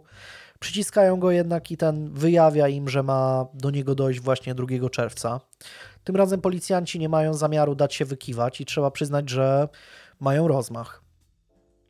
O godzinie 19 w siedzibie Gliko do akcji zostaje przygotowana biała Toyota Corolla. Na tylne siedzenie trafia umówione 300 milionów jenów, podzielone według instrukcji. Do samochodu wsiada dwóch dyrektorów firmy ubranych w białe kurtki i białe spodnie. Podjeżdżają na parking restauracji Daidomon o 19.57. Jeden zostaje w aucie, a drugi wchodzi do lokalu i siada e, przy oknie. Ma na sobie ukryty mikrofon. W akcję zaangażowanych jest łącznie 30 policjantów. Kilku z nich bierze ze sobą własne rodziny i siedzi przy stolikach w restauracji, udając zwykłych gości. Policjant i policjantka również po cywilnemu siedzą w samochodzie na parkingu restauracji, udając małżeństwo. Wszyscy mają ukryte radia pozwalające na komunikację i koordynację całej akcji. Trzeba przyznać, że plan jest wyjątkowo sprytny. Mundurowi podejrzewają, że podstawiony przez sprawców człowiek będzie chciał odjechać samochodem razem z okupem. Chcą więc skierować auto w boczną uliczkę i tam unieruchomić. Ma to umożliwić specjalnie przygotowany przycisk odcinający zapłon, który ma być w odpowiednim momencie wciśnięty przez ukrytego w bagażniku policjanta. W wąskiej uliczce stoi identyczna Toyota Corolla z takimi samymi tablicami rejestracyjnymi, która ma błyskawicznie wyjechać z powrotem na drogę, by nie wzbudzić żadnych podejrzeń. Grupa specjalistów ma w tym czasie dołożyć wszelkich starań, by jak najszybciej wyciągnąć od zatrzymanego kierowcy informacje na temat miejsca ostatecznego przekazania okupu. Ma zostać ona przekazana do podstawionej Koroli drogą radiową. Policjanci liczą na to, że w ten sposób mają największe szanse na zatrzymanie całej grupy.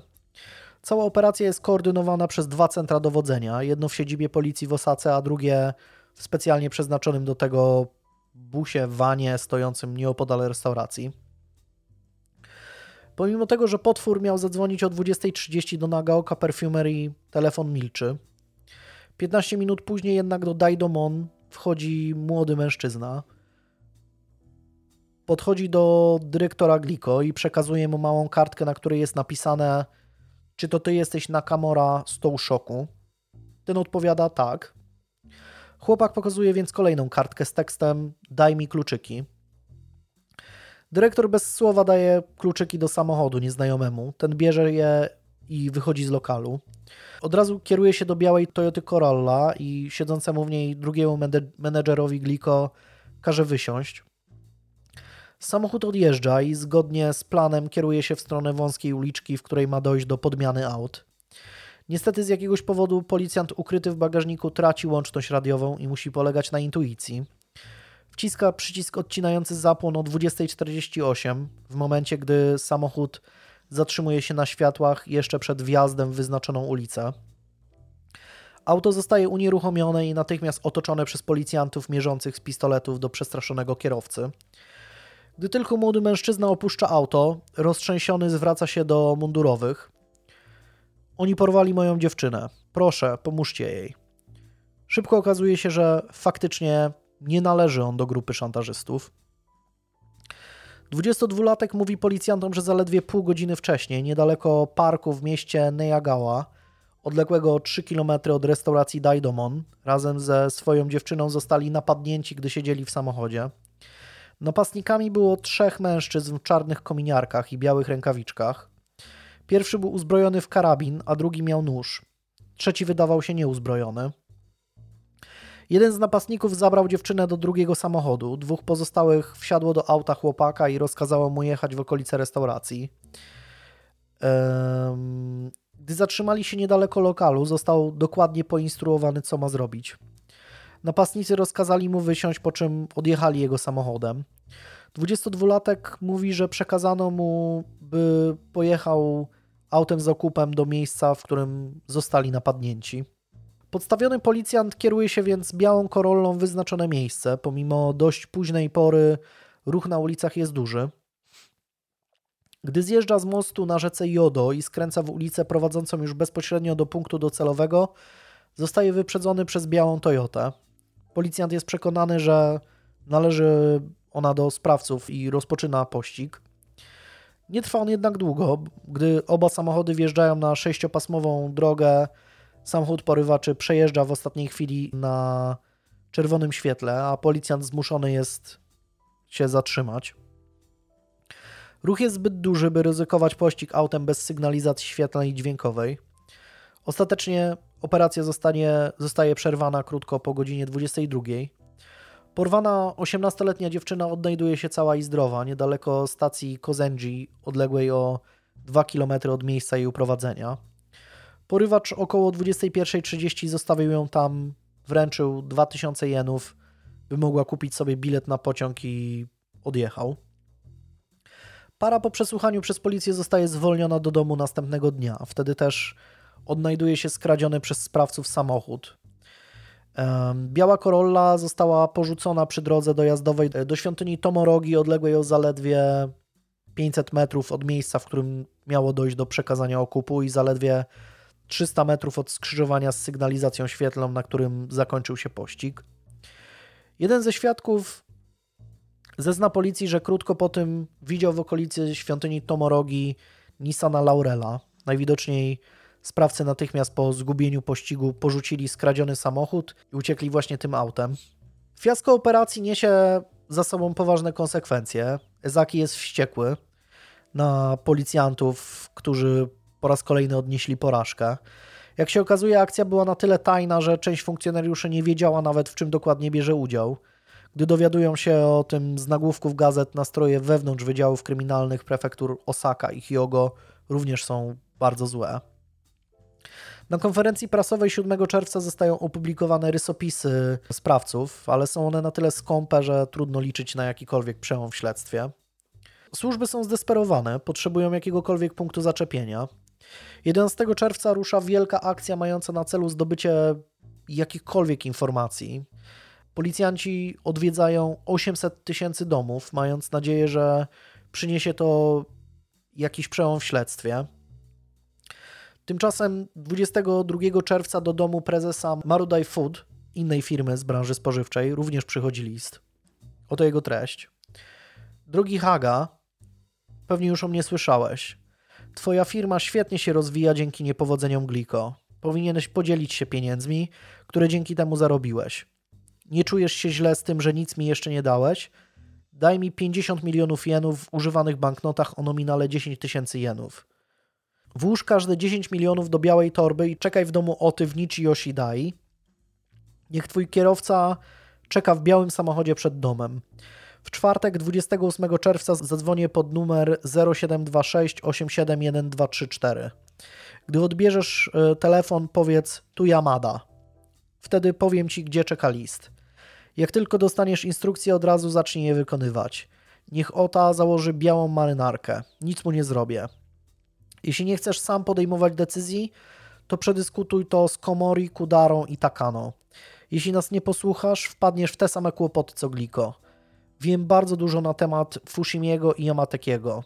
Jeśli zgłosisz się na policję, porwiemy twoich pracowników. Jesteśmy silniejsi od policji. Mamy kwas solny, cyjanek potasu, dynamit i broń. Zatrucie czegokolwiek cyjankiem to pestka. Wystarczy strzykawka, by naszprycować nim szynkę, kiełbasę lub cokolwiek innego. Posłuchaj głosu Katsuhisy, gdy został porwany. Jeśli chcesz dać nam pieniądze, umieść to ogłoszenie 26 i 27 czerwca w gazetach Mainichi i Sankei w wydaniach na region Kinki. Poszukujemy pracowników dorywczych do działu reklamy i sprzedaży. Tylko zdrowe kobiety poniżej 35 roku życia. 500 jenów za godzinę. Zwrot kosztów transportu. Kontakt z działem kadr Marudai Foods. Podpisano potwór o 21 twarzach. W kopercie znajduje się kaseta z jednym z nagrań wykonanych podczas porwania Ezakiego. Osoby wymienione w liście e, Ota, Komori, Kudara, Takano i Yamateko to członkowie zarządu Marudai. Po raz kolejny sprawcy wykazują się bardzo rozległą wiedzą na temat funkcjonowania firmy. Prezes Haga kontaktuje się z policją i w porozumieniu ze śledczymi umieszcza w gazetach ogłoszenie będące sygnałem dla szantażystów. Policjanci z Osaki postanawiają zakończyć sprawę raz na zawsze. Decydują się przeprowadzić operację samodzielnie, twierdząc, że ich koledzy z prefektury Hyogo są odpowiedzialni za poprzednie niepowodzenia. 26 czerwca do redakcji gazet Mainichi Sankei i Yomiuri również przychodzą listy. W każdej z kopert jest kopia kasety z nagraniem e, Ezakiego, mająca na celu potwierdzenie autentyczności. Oto treść listów. Do naszych fanów w całej Japonii. Jesteśmy usatysfakcjonowani. Prezes Gliko wystarczająco długo chodził ze spuszczoną głową. Chcemy mu wybaczyć. W naszej grupie jest czteroletnie dziecko, każdego dnia płacze, bo nie może zjeść słodyczy od gliko. My też nie jedliśmy ich od dawna, kiedyś opychaliśmy się nimi bez przerwy. To straszne patrzeć, jak płacze dziecko, które nie może dostać swoich ulubionych łakoci. Też jest nam bardzo przykro. Byłoby świetnie, gdybyśmy mogli wybaczyć gliko, tak by supermarkety znów mogły sprzedawać ich produkty. Zniszczyliśmy 18 czekolad, w które wstrzyknęliśmy kwas. Zostawiliśmy jedną 9 maja w sklepie Daj jej w Ibaraki, ale nie wiemy, co się z nią stało. W Japonii zrobiło się strasznie gorąco i wilgotno, więc jak tylko skończymy naszą robotę, jedziemy do Europy. Zurichu, Paryża lub Londynu. Będziemy w jednym z tych miejsc. Policja spisała się dobrze, kontynuujcie swoją pracę. Nawet Sherlock Holmes nie rozwiąże tej sprawy. Sporo się dowiecie, jeśli przeczytacie Potwora o 20 twarzach. Policyjna wycieczka do Europy. Jedź do Europy i schwytaj potwora o 21 twarzach. Weź poki, przyjaciela podróży. Wszyscy mają gliko, mam i ja. Podpisano potwór o 21 twarzach. Wrócę w styczniu przyszłego roku. Autor listu nawiązuje do książki pisarza Taro Hiraiego, piszącego pod pseudonimem Edogawa Rampo. Jest on jednym z ojców japońskiej powieści kryminalnej, który inspirował się dziełami Edgara Allana Poe i Artura Conana Doyle'a. Stworzył postać potwora o 20 twarzach, inspirowaną innymi e, Arsenem Lupinem. E, antybohater ten jest genialnym złodziejem, przeprowadzającym spektakularne kradzieże bezcennych przedmiotów. Pieniądze są dla niego kwestią drugorzędną. Robi to, by pokazać swój geniusz. Jest ponadto mistrzem ucieczek i kamuflażu. Najprawdopodobniej policjanci już wcześniej zorientowali się, że sprawcy zainspirowali się twórczością Rampo, wybierając swój pseudonim. Tym razem jednak zostało to ostatecznie przez nich potwierdzone. Wieczorem 28 czerwca prezes Haga czeka na kontakt z domu dyrektora Oty. Przed domem, jak żądali autorzy listu, stoi biała Toyota Corolla z kierowcą. Trzy minuty po godzinie 20 dzwoni telefon. W słuchawce słychać nagrany głos kobiety przekazujący taki komunikat. Tył mapy w punkcie informacji turystycznej na przystanku autobusowym na południe od banku Mitsui w domu handlowym Seibu. Do samochodu wraz z 50 milionami jenów wsiada policjant ucharakteryzowany tak, by wyglądać jak dyrektor OTA. Przejazd zajmuje niecałe 10 minut. We wskazanym miejscu faktycznie znajduje się przyklejona koperta, a w niej bilet kolejowy oraz list o takiej treści. Do Yamady. Jak tylko to przeczytasz, wykonuj instrukcję. Weź ten bilet i idź na stację Takatsuki. Pojedź żółtym pociągiem w kierunku Kyoto o 20.19. Zatrzymuje się on na każdej stacji. Wejdź do przedostatniego wagonu i usiądź po lewej stronie, tak jak jest zaznaczone poniżej. Może to być jedno z dwóch zaznaczonych miejsc. Masz być sam. Jeżeli wskazane miejsca będą zajęte, powiedz, że źle się czujesz i na pewno ktoś je dla ciebie zwolni. Gdy zobaczysz białą flagę, wyrzuć torby z pieniędzmi przez okno i pojedź do Kyoto. Jeśli nie zobaczysz flagi, powtórzymy wszystko jeszcze raz. Pod tekstem znajduje się szkic pokazujący miejsca w wagonie opisywane przez autora listu.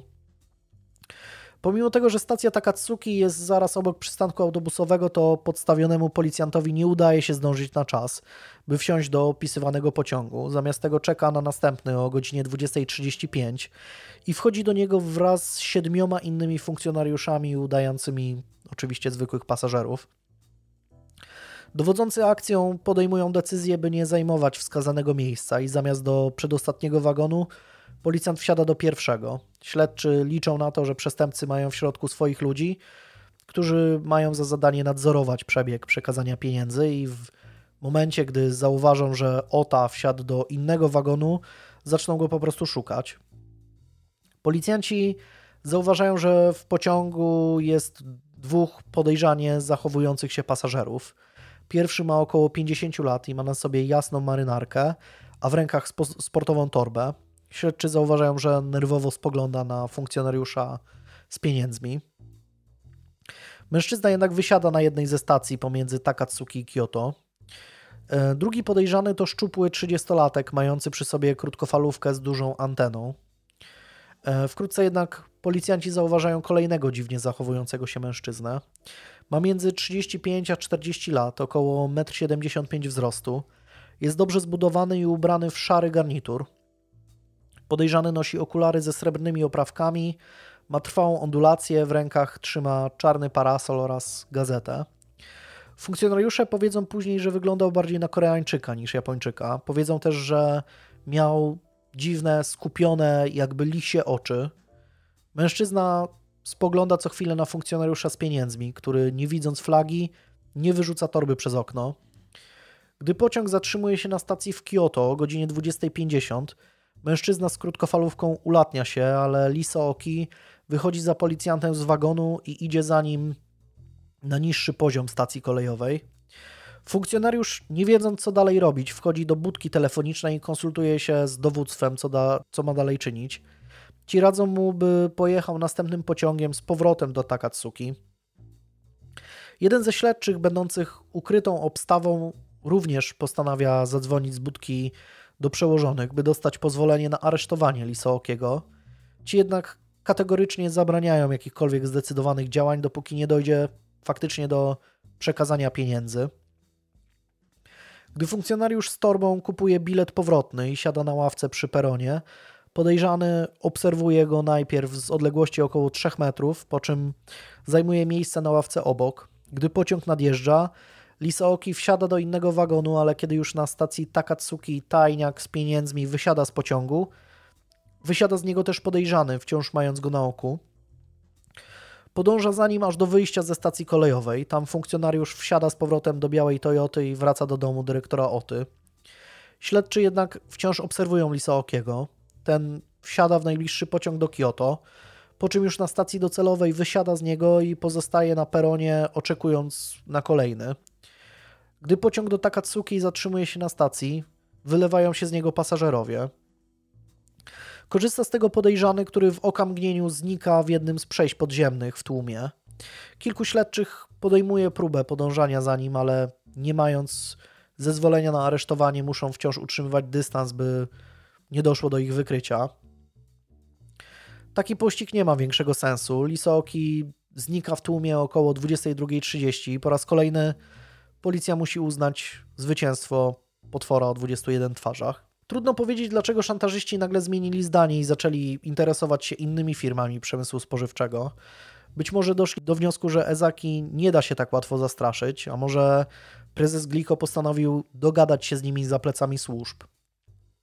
Fakty są takie, że w piątek 28 czerwca 1984 roku zostaje zorganizowane 40-minutowe spotkanie z akcjonariuszami firmy i praktycznie natychmiast produkty Gliko wracają na półki sklepów i supermarketów. W jaki sposób Katsuhisa Ezaki przekonał inwestorów, że sytuacja została opanowana? Nie wiadomo. Nigdy o tym nie powiedział. Nie powiedzieli też o tym nigdy przedstawiciele tych, tych firm, y, sieci marketów. Jak się okazuje, potwór o 21 twarzach kontaktuje się z Marudai Foods jeszcze 3 lipca, tym razem żądając 60 milionów jenów i ponownie instruując przedstawicieli firmy w kwestii warunków przekazania okupu. Policja zostaje powiadomiona o kontakcie. Pieniądze mają trafić w ręce porywaczy 6 lipca. Po raz kolejny policjant ucharakteryzowany za dyrektora OT spełnia kolejne etapy żądań, szukając listów. W końcu trafia na przystanek autobusowy w dzielnicy Fukakusa w miasta Fushimi w prefekturze Kyoto, gdzie znajduje już czwartą instrukcję. Tam ma zostawić torbę w wyznaczonym miejscu. Funkcjonariusz robi to, ale przez 20 minut nikt nie pojawia się po okup, więc policjanci zabierają torbę z powrotem ze sobą i kończą akcję o 22.30. Trzy dni później potwór pisze list do prezesa Hagi, informujący go, że póki co ma spokój. Zapowiada jednak, że w przyszłym roku wróci i zażąda od niego 100 milionów jenów. Mimo to żaden pracownik Marudai nie otrzyma już więcej listów od potwora. Sprawa szantaży kierowanych w stronę firmy przez długi czas jeszcze nie trafi do prasy i będzie znana tylko jej pracownikom i policji. Nie wiadomo z jakiego powodu szantażyści usuwają się w cień na kolejne dwa miesiące, ale faktem jest, że wracają do gry dopiero po wakacjach. 12 września W okolicach godziny 8 rano do położonego w prefekturze Osaka oddziału firmy cukierniczej Morinaga przychodzi przesyłka.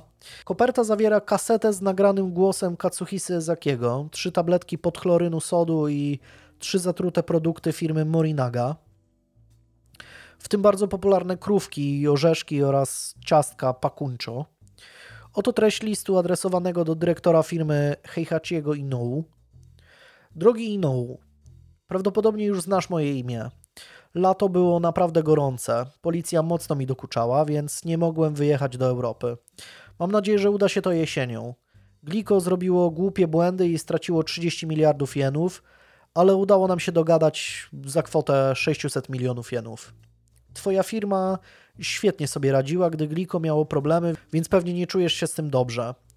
To daj mi 100 milionów jenów. Jeśli nie będziesz chciał ze mną współpracować, to z każdego Twojego produktu podłożę w różnych miejscach 50 sztuk zatrutych cyjankiem potasu. Możemy ich wyprodukować dowolną ilość. Do przesyłki załączyłem kilka przykładów. Dwa cukierki zawierają 200 mg, orzeszki zostały posypane 1 gramem. Jeśli chodzi o pakuncza, to rozpuściłem 600 mg w wodzie i spryskałem je. Spróbuj nakarmić nimi swojego zwierzaka, z pewnością szybko umrze. Załączyłem kasetę Katsuhisy. Zapewne nie chcesz przeżyć tego samego, prawda? Jeśli skontaktujesz się z policją, dowiem się o tym natychmiast, bo mam tam swojego człowieka. Jeśli odezwiesz się do nich, możesz żegnać się z biznesem. Porwę dyrektora i prezesa, po czym wrzucę do wanny wypełnionej kwasem solnym. Mam broń, dynamit i truciznę. Jestem dużo silniejszy od policji. Jeśli nie chcesz zniknąć z rynku, umieść 16 i 17 września ogłoszenie o poniższej treści w gazetach Osaka Nichi oraz Shinosaka. Potrzebujemy natychmiast kierowców małych ciężarówek do 35 roku życia. Pensja powyżej 180 tysięcy jenów miesięcznie. Zwrot kosztów dojazdów. Podwyżka dwa razy do roku. Nada Homare Brewing, dział kadr. Chcę otrzymać pieniądze we wtorek 18 września. Przygotuj używane banknoty o nominale 10 tysięcy jenów i podziel je w pliki po 5 milionów. Weź dwie plastikowe torby i do każdej z nich włóż 50 milionów. Włóż je do bagażnika samochodu i czekaj. Niech jeden z Twoich pracowników czeka w restauracji USA przy drodze numer 1 w Moriguchi. Ich numer to 06908 0887. Nie zrobimy nic tej osobie. Zadzwonimy do firmy pod numer 3641521 o 20.30. Niech odbierze dyrektor Kawaii, po czym e, skontaktuje się ze sobą w restauracji. Powiemy Wam, gdzie czeka na Was list. Niech pracownik w USA ma przygotowaną mapę i pieniądze. Przygotujcie mapy następuj następujących miast. Moriguchi, Kadoma, Ibaraki, Takatsuki, Toyonaka, Takarazuka i Amazaki. Zadzwońcie do USA, jak tylko otrzymacie ode mnie telefon. Pracownik ma realizować instrukcje, jak tylko przeczyta list. Jeśli się spóźni, będziemy musieli spróbować jeszcze raz. Jeśli coś się nie uda przez Was, cena urośnie do 200 milionów. Jeśli coś się nie uda przeze mnie, skontaktuję się z Wami ponownie. Jeżeli dacie cynk policji, znikacie z biznesu. Głos w słuchawce będzie dziwny, więc słuchajcie uważnie. Niech Kawaii i pracownik przećwiczą wcześniej kontaktowanie się ze sobą. Widzę cię gdziekolwiek jesteś. Potwór o 21 twarzach. Mm, władze Morinagi po długich konsultacjach i rozważeniu za i przeciw kontaktują się z policją. Wkrótce do wskazanych gazet trafia ogłoszenie, a służby po raz kolejny szykują się do akcji. 18 września policjant udający pracownika Morinagi wchodzi do restauracji USA, czekając na kontakt. O godzinie 20.36 w siedzibie w Osace dzwoni telefon. W słuchawce słychać nagranie głosu małego chłopca o takiej treści. Zajrzyj do puszki pod schodami kładki dla pieszych przed Urzędem Miasta Moriguchi. Funkcjonariuszowi w restauracji zostaje przekazana ta informacja i kilka minut przed 21 znajduje list kierujący go w okolice stacji kolei elektrycznej Moriguchi, gdzie przed salonem piękności ma znajdować się wkopany w ziemię plastikowy pojemnik zawierający dalsze instrukcje. Policjant wraz z cichą obstawą kieruje się we wskazane miejsce. W skrytce znajduje się kartka instruująca, by umieścić torby z pieniędzmi w środku. Policjant wykonuje zadanie i oddala się z miejsca, ale gdy przez 20 kolejnych minut nikt nie podchodzi do schowka, by odebrać okup, operacja zostaje przerwana.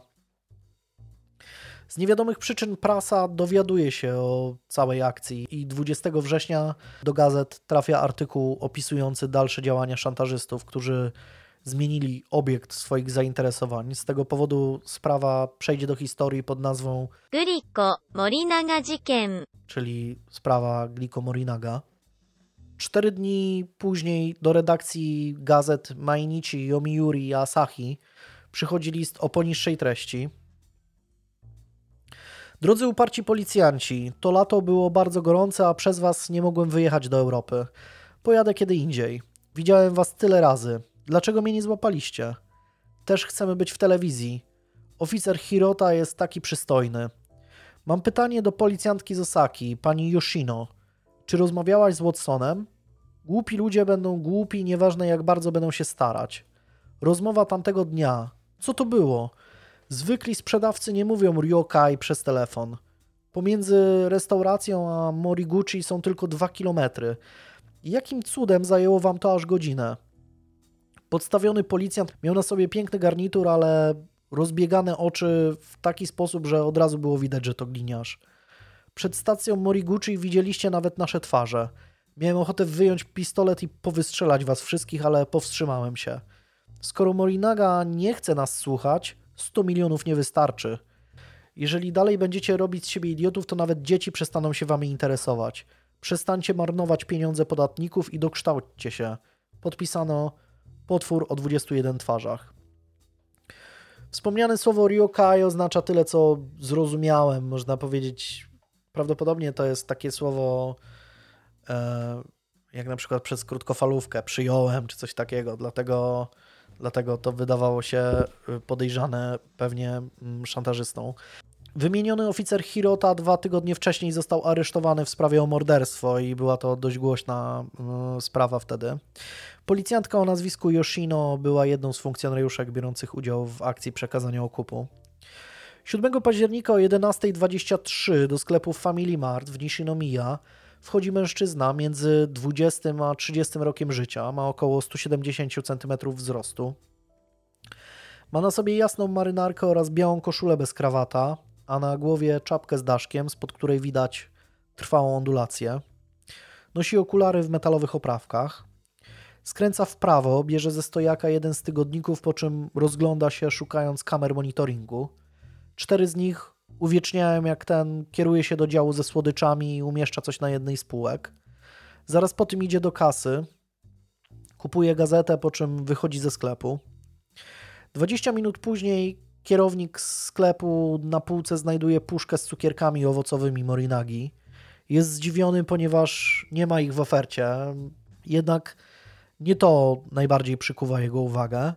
Do opakowania przyklejona jest niewielka kartka z napisem Zatrute, jeśli to zjesz, umrzesz. Potwór o 21 twarzach.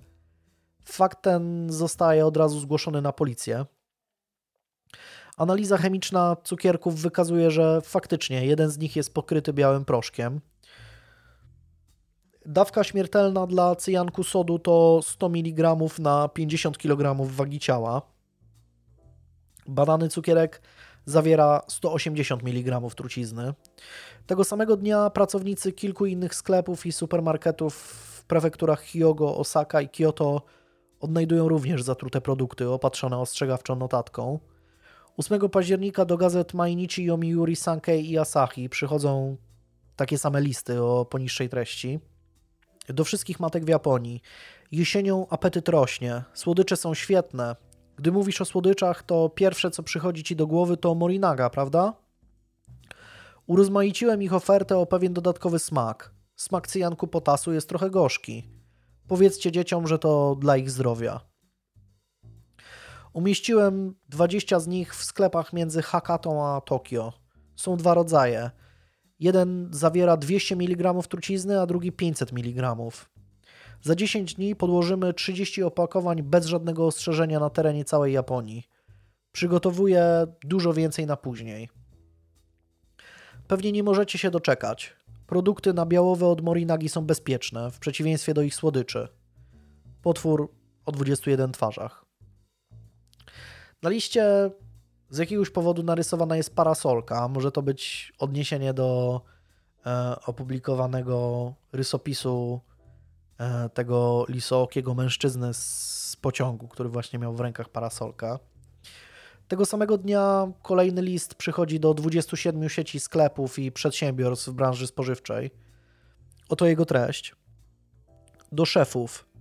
Mówiłem o tym już wielokrotnie. Jeżeli mam wam cokolwiek do przekazania, to piszę dziewięciopunktowym maszynopisem i załączam do przesyłki kasetę z nagraniem Katsuhisy. Ci idioci z Morinagi nie wierzyli, nawet gdy wysłałem im kwas, zatrute słodycze i kasetę. Poszli na policję. Nie posłuchali, więc zostaną zniszczeni. Przygotowuję 50 opakowań słodyczy. Połowę z nich umieszczę w, super, w supermarketach Seiyu, bo nie słuchali mnie w sprawie Gliko. Przy y, 20 będzie etykieta ostrzegawcza, ale pozostałe będą wyglądały normalnie. To będzie jak poszukiwanie skarbów.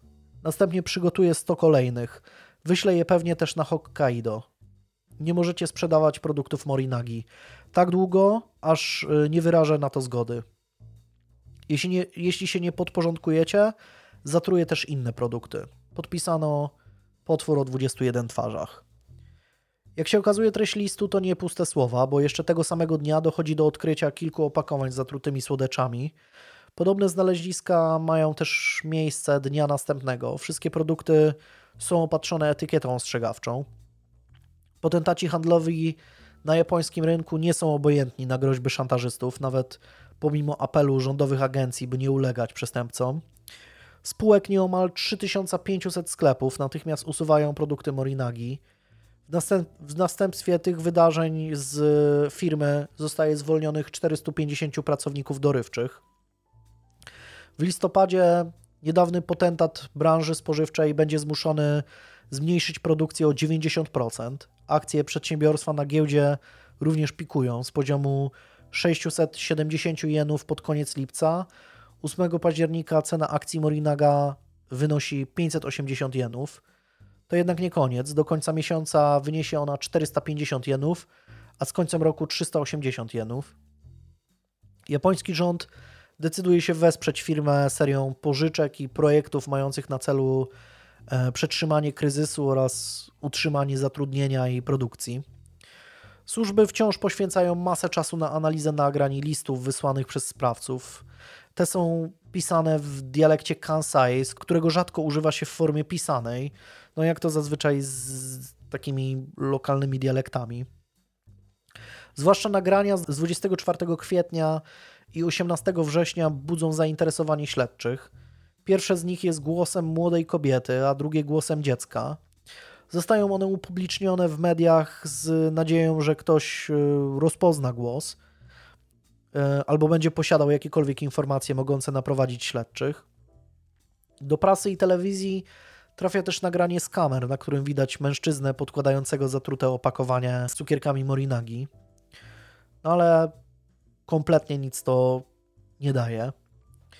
Potwór nie poprzestaje na Murinadze. 7 listopada do domu mieszkającego w Osace dyrektora firmy House Food przychodzi list. W przesyłce znajduje się kaseta z nagraniem Katsuhisy, cyjanowodór oraz opakowanie kary produkowanego przez House Food. Jedzenie jest zatrute cyjanowodorem. W liście zawarte jest żądanie 100 milionów okupów w zamian za zostawienie przedsiębiorstwa w spokoju. Instrukcje są nieomal identyczne jak w poprzednich listach, a do przekazania pieniędzy ma dojść 14 listopada. Policja zostaje natychmiast powiadomiona o liście. Udaje się też dojść do porozumienia z mediami, które obligują się do niepublikowania jakichkolwiek materiałów ujawniających fakt, że kolejne przedsiębiorstwo stało się celem szantażystów. 14 listopada, jak zwykle, drogą telefoniczną nadchodzą instrukcje. Pierwszy list czeka na przystanku autobusowym w dzielnicy Fushimi w Kyoto. Kolejny w punkcie obsługi podróżnych. E, tam policyjna obstawa zauważa podejrzanego mężczyznę obserwującego z budki telefonicznej kierowcę samochodu z pieniędzmi. Na miejscu jest jeden z policjantów, którzy brali udział w akcji na stacji e, kolei w Kyoto. Potwierdza on, że jest to tajemniczy człowiek o lisim spojrzeniu, który zniknął wtedy w przejściu podziemnym. Funkcjonariusze odpowiedzialni za dowodzenie akcją nie wyrażają jednak zgody na jego zatrzymanie po raz kolejny. Mężczyzna szybko znika z oczu policjantom. Po raz kolejny nie dochodzi do przekazania okupu i znowu operacja zostaje przerwana. Jak się okazuje, inny funkcjonariusz niezwiązany z tą akcją wcześniej tego samego dnia zauważył podejrzany samochód w miejscu, w którym miało dojść później do przekazania okupu. W aucie siedział. E, w aucie siedział mężczyzna około 40. W uchu miał słuchawkę podłączoną do przenośnego radia. Gdy tylko zauważył zbliżającego się policjanta, odjechał z piskiem opon. Pomimo tego, że funkcjonariusz ruszył w pościg za podejrzanym, ten po kilku minutach mu uciekł. Wieczorem tego samego dnia porzucony samochód zostaje odnaleziony przez policję niedaleko miejsca, gdzie doszło do zgubienia pościgu. Auto zostało dwa dni wcześniej skradzione. W środku zostaje znalezione radio zmodyfikowane, by odbierać częstotliwości policyjne. Wnętrze auta jest wyczyszczone w taki sposób, że nie udaje się e, zabezpieczyć żadnych e, odcisków palców. 22 listopada w gazecie Yomiuri pojawia się apel znanego japońskiego scenarzysty Kohana Kawauchiego, autora serii filmów superbohaterskich o księżycowej masce, japońskiej odpowiedzi na Batmana lub Zorro. Kawachi oferuje przekazanie kwoty 120 milionów jenów w zamian za zakończenie działalności potwora przed świętami Bożego Narodzenia, pozwalając dzieciom na e, jedzenie ich ulubionych słodyczy. Dwa dni później do tokijskiego hotelu, w którym mieszka scenarzysta, przychodzi list z odpowiedzią o takiej treści. Do Kawachiego. Oglądaliśmy księżycową maskę. Była świetna. Wtedy mogłem się zrelaksować i oglądać telewizję. Teraz telewizja jest wszędzie i nie ma w niej nic ciekawego. Świat zwariował. Taki boomer typowy. Myślisz, że znęcamy się nad dziećmi? Pozwolić im jeść słodycze, by miały dziury w zębach? Czy może zakazać im tego? Co jest lepsze? Jeśli chcesz, to kupuj je na sztuki w małych sklepach zamiast całego opakowania w supermarkecie. Powiedziałeś, że dasz mi pieniądze, ale nie chcę ich. Nie jestem żebrakiem. Mogę dostać dowolną kwotę od bogatych ludzi i ich firm. Nie bierzemy pieniędzy od biednych. Zdobędziemy je samodzielnie. Przepraszam, że cię zawiodłem. Uważaj na siebie. Moje życie było mroczne. Działo się w nim bardzo dużo złych rzeczy. Stałem się zły, bo świat jest zły. Kto mnie takim uczynił? Jutro należy do mnie. Potwór o 21 twarzach. 2 grudnia 1984 roku około godziny 14.20 amator krótkofalarstwa z miasteczka Iwanai na Hokkaido natrafia na dziwną rozmowę na paśmie 7 MHz. Słyszy tylko jedną stronę konwersacji, tak jakby odpowiedzi z drugiej strony były kierowane do rozmówcy już na innej częstotliwości albo w, za pomocą innego środka komunikacji. I przebieg wygląda tak. Zrozumiałem. To na pewno to. 1.2, 1.6. Jeśli pójdziemy do R6, musimy kupić bilet w dwie strony. Żebyśmy mogli wrócić tego samego dnia, by nie mogli namierzyć, gdzie pójdziemy do R6. Nawet jeśli to szukamy innego rozkazu w sprawie 7. 7 i 8 są dość mm, w stanie wyższej gotowości, więc R lub R6 mają najwięcej obiecujących informacji. Potwór o 21 twarzach, tu Tamasaburo. Następuje wtedy cisza, tak jakby ktoś odpowiadał. Zrozumiałem. Co się dzieje z Fujiya? Nie mają zamiaru zapłacić? Cisza? Nie. Chyba powinniśmy dać sobie spokój z Fujią. Cisza? Tak czy inaczej. 1216. Pojedziemy do strefy 6, ale jeśli złapiemy samolot, pójdziemy do R6. Na pewno tak powinniśmy zrobić. Cisza? Potwór o 21 twarzach, tu Tamasaburo. Cisza? Dobrze, słyszę cię. Mm, przełączam się na inne pasmo. Cisza? To okropne, przełączam się. Cała rozmowa trwa 3 minuty i 37 sekund, a Tamasaburo mówi w dialektach Kanto i Kansai. Najprawdopodobniej cyfry 1, 2, 1, 6 mają oznaczać datę 16 grudnia, a kody R6, 7 i 8 prawdopodobnie oznaczają konkretne obszary lub miasta na terenie Japonii. Są to takie oznaczenia stosowane w komunikacji radiowej. Każda cyfra oznacza obszar e, konkretny na mapie Japonii. Kasety na, z nagraniem zostają rozdystrybuowane do sklepów krótkofalarskich, ale to też nie przynosi żadnego przełomu w śledztwie. W rozmowie pojawia się też wątek firmy Fujia, który zaledwie trzy dni później dostaje list z żądaniem okupu. Jeszcze w grudniu ma przejść do jego przekazania, ale gdy szantażyści dzwonią z instrukcjami, w słuchawce słychać tylko niezrozumiałe dźwięki. Kontaktują się z przedstawicielami firmy, ponownie instruując, by 24 grudnia zrzucono pieniądze z wieżowca Hanshin w dzielnicy Umeda. Kolejny list z żądaniem, by zrzucono te pieniądze z wieżowca w Tokio, przychodzi 30 grudnia. Obie próby nakłonienia władz Fujiya do zapłacenia okupu zostają w porozumieniu z policją zupełnie zignorowane, a szantażyści już nigdy więcej nie skontaktują się z żadnym przedstawicielem przedsiębiorstwa. W lutym i marcu 1985 roku listy po raz kolejny trafiają do Morinagi, a także dwóch kolejnych firm. 13 lutego, dzień przed walentynkami, w kilku sklepach odkrywane są kolejne zatrute cyjankiem produkty Morinagi, Glico, Fujie i kilku innych producentów. Wszystkie opatrzone są etykietą ostrzegawczą. Dopiero z końcem marca staje się jasne, jak olbrzymie są straty Morinagi w porównaniu z poprzednim rokiem. Sprzedaż produktów firmy jest o 23 miliardy jenów niższa niż w poprzednim roku rozliczeniowym.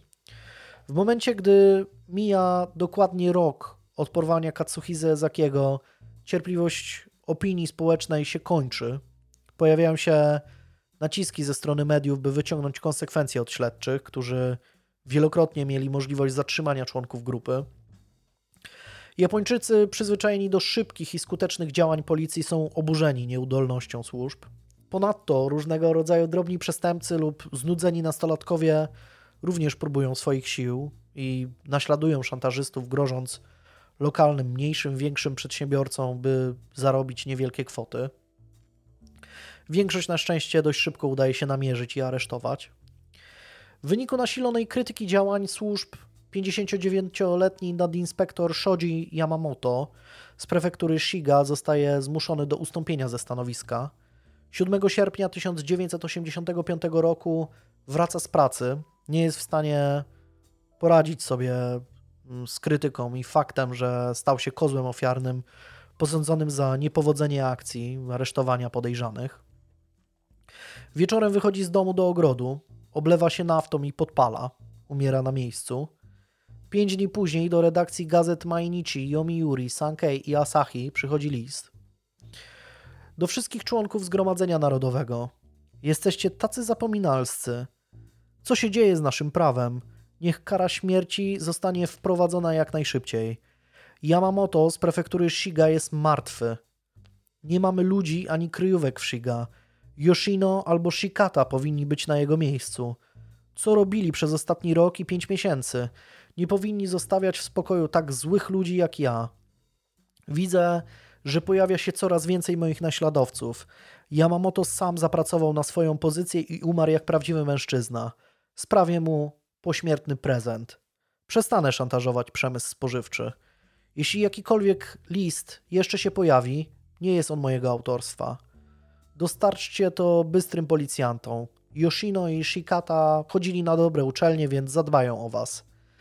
Jestem złym człowiekiem, więc mam inne rzeczy do roboty niż wyłudzanie pieniędzy od producentów jedzenia. Życie złego człowieka jest świetne. Potwór o 21 twarzach. Zgodnie z zapowiedziami jest to ostatni list szantażystów. Niesamowitym zbiegiem okoliczności tego samego dnia ma też miejsce najtragiczniejszy wypadek lotniczy w historii chyba cały czas lotnictwa. Wieczorem 12 sierpnia lecący z Tokio do Osaki Boeing 747 należący do Japan Airlines rozbija się o zbocze góry Takamagahara. Wśród 520 ofiar katastrofy jest Ikuo Uragami, prezes firmy House Food, która była jednym z, cel, jednym z celów potwora. Nic jednak nie wskazuje na to, że wypadek lotniczy ma jakikolwiek związek ze sprawą. W roku 2000 ostatnie przestępstwa potwora ulegają przedawnieniu, więc osoby odpowiedzialne za porwanie serialistów z żądaniem okupu, podpalenia i zatruwanie żywności są już bezpieczne i nie mogą zostać skazane za dokonane przestępstwa. Czy kiedykolwiek ktoś się przyzna do tego, trudno powiedzieć.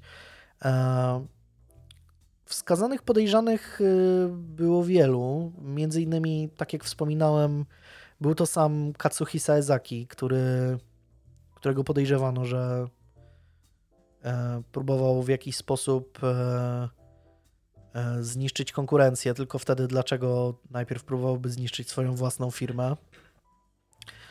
E, mógł to być też ktoś inny z branży, tylko w sumie trudno wskazać konkretną osobę, bo cała sytuacja wpłynęła negatywnie tak naprawdę na cały rynek żywności w Japonii.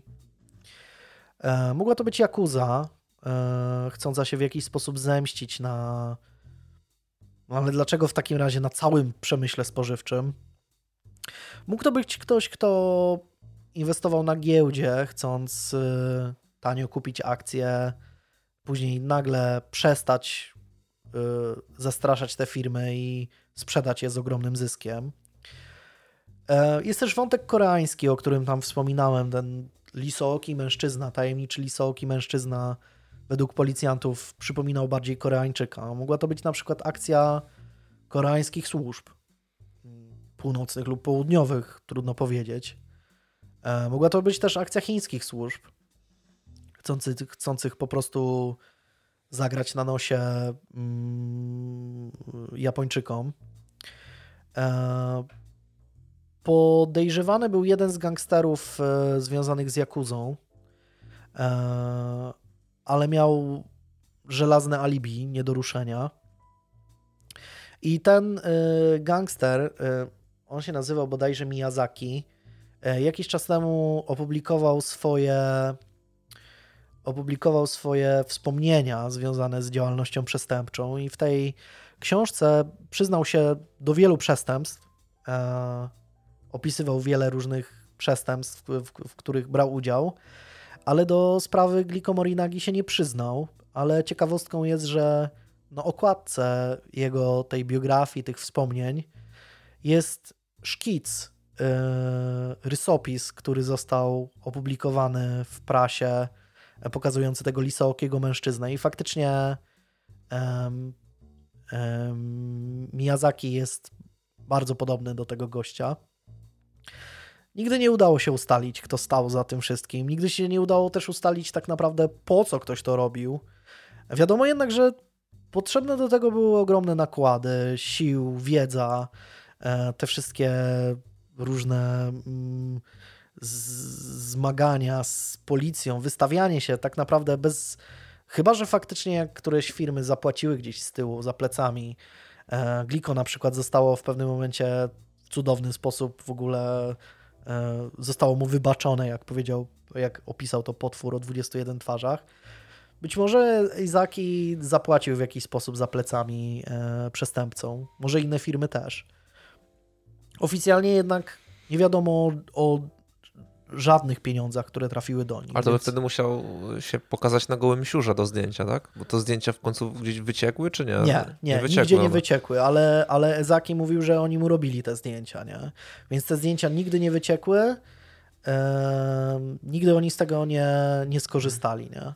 Nigdy nie odpowiadają też tak naprawdę za niczyją śmierć, bo e, nie było ani jednego przypadku, gdzie faktycznie ktoś został zatruty tym cyjankiem, w przeciwieństwie do naśladowców e, jest jedna sprawa, gdzie e, były, były zatrucia napojów bodajże i w tej sprawie zginęło, zmarło zatrutych kilka osób i też nie wiadomo kto to robił, ale, ale no raczej nie był to ten, ten potwór, tylko był to jakiś naśladowca, który po prostu, nie wiem, no po prostu był w jakiś sposób zabójcą, tak, no zatruwał po prostu te te napoje losowych osób i, je zabijał.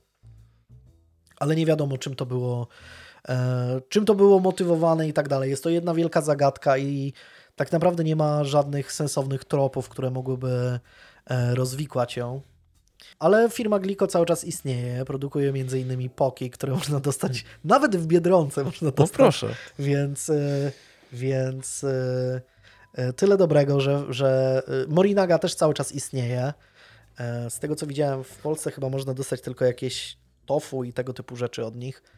Mm, Ale istnieje, więc e, potworowi nie udało się zniszczyć tak do zera nikogo, ale no nie, niektóre firmy przeżyły dość, e, dość poważne e, kryzysy.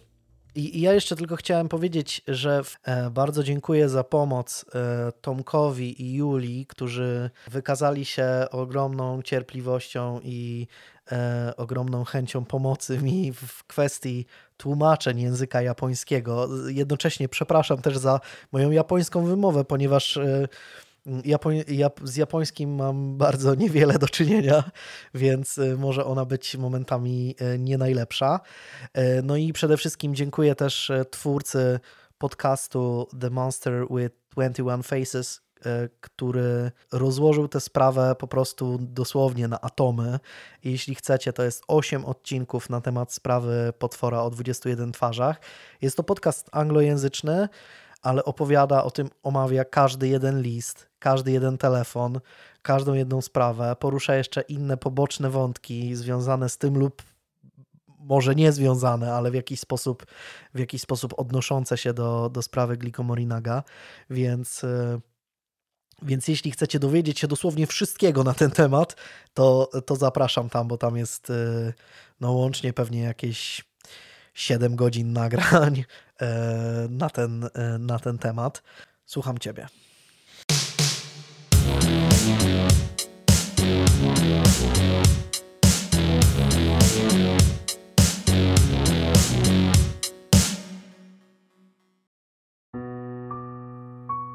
Ja dzisiaj tradycyjnie znowu przyniosę się do Polski, tylko do dość odległych czasów.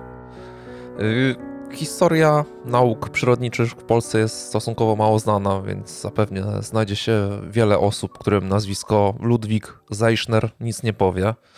Może się to zmieni, jeżeli pojawi się to, ten przedmiot historii teraźniejsza, który chce wprowadzić Czarnek i więcej ludzi będzie wiedziało na, więcej rzeczy na ten temat. No ale tymczasem Ludwik Zeichner był jednym z najznakomitszych polskich geologów, a przez wielu uważanym w XIX wieku za najwypytniejszego. Jako pierwszy odkrył w Tatrach ślady ich dawnego zlodowacenia. Pierwszą pracą na temat w literaturze tatrzańskiej jest jego rozprawa o morenie w Dolinie Bystrej przy Kuźnicach. Równocześnie z badaniami geologicznymi prowadził też od 1838 roku w Tatrach i okolicy pomiary wysokości i poczynając od 1839 roku ogłosił na ten temat kilka prac po niemiecku i po polsku, na przykład pomiary barometryczne Tatrów wykonane w roku 1838. Y, Tak się nazywało, ja cytuję nazwę. Tak? Ta, cytuję nazwę. O, To jest nazwa własna, to nie jest tak, że ja coś się pomyliłem. Tak, Że Tatrów? tak. Tak, naprawdę. Tak samo pomiary barometryczne Beskidów, Tatrów i zniesień od nich równoległych. No to przynajmniej Poza ty- konsekwentnie. Tak, poza tym na przykład yy, działa też w związku tam z, z ciepłotą źródeł i tam też ta rozprawa nazywała się o temperaturze źródeł tatrowych i pasm przyległych. I to też było, to było też w, okole, w okolicach tych czasów, to było 1844 rok dokładnie.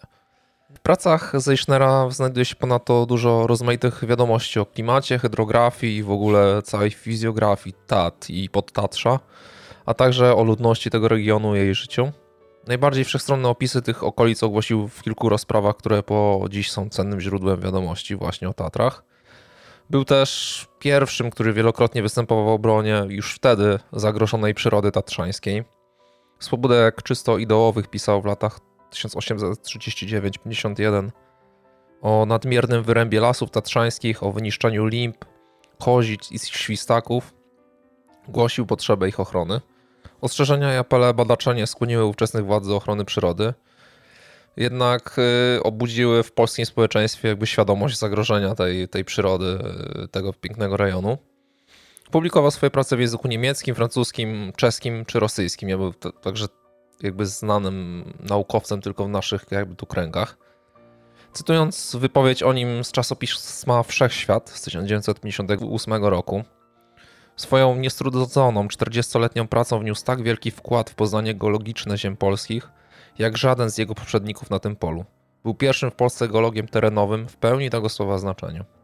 Mężczyzna ten urodził się jako syn aptekarza o imieniu Karol w Warszawie w roku 1805, chociaż jedno ze źródeł podaje 1807, no ale zostaniemy przy tym 1805, który jest najczęściej podawaną datą jego urodzenia. Tutaj też ukończył szkołę i rozpoczął studia filozoficzne. W 1824 wyjechał do Berlina, tam kształci się, by w końcu zdobyć tytuł doktora. Po powrocie obejmuje katedrę mineralogii na Uniwersytecie Krakowskim, mając zaledwie 24 lata. W 1833 do 1837 piastował nawet oficjalne stanowisko dyrektora górnictwa Rzeczypospolitej Krakowskiej. Zamiłowanie do teatru, o którym wspomniałem, warunkowało to, że stał się jednym z pierwszych taterników. Jednak jego wycieczki nie miały jakby tego charakteru sportowego, a bardziej przybierały cele naukowe. Co ciekawe, y, pierwsze schronisko w Dolinie Pięciu Stawów polskich nosiło jego imię. W momencie, gdy wzmógł się nacisk zaborców i akcja germanizacji języka wykładowego na uczelni w Krakowie, Zeichner przeniósł się do Warszawy, aby mógł posługiwać się naukowym językiem polskim. I to pokazuje w pewnym stopniu jego patriotyzm, do którego też będę nawiązywał trochę później. W 1870 roku powrócił do Krakowa i podejmował wyprawy związane z badaniami nad złożami ropy naftowej, którymi zainteresował się po natchnieniu, który prowadził jego uczeń, którego już pewnie każdy powinien kojarzyć, czyli Ignacy Łukasiewicz, twórca polskiego przemysłu naftowego. Wyprawy te jednak bardzo mocno nadszarpnęły zdrowie Zeichnera i ten po powrocie chorował na serce, puchły mu nogi, a całe dnie spędzał w domu ślęcząc nad książkami i zbiorami minerałów. Mieszkał wtedy przy ulicy Brackiej, kamienicy sąsiadującej z pałacem Larisza, który obecnie jest własnością Wydziału Prawa i Administracji UJ-u. Mieszkanie znajdowało się na pierwszym piętrze. Składało się z dwóch pokoi frontowych oraz dwóch tylnych położonych za przedpokojem. Z nich wychodziło drugie wejście na ganek, a przez ganek do kuchni. W tym też przez jeden tylny pokój można było dostać się bezpośrednio na schody kuchenne.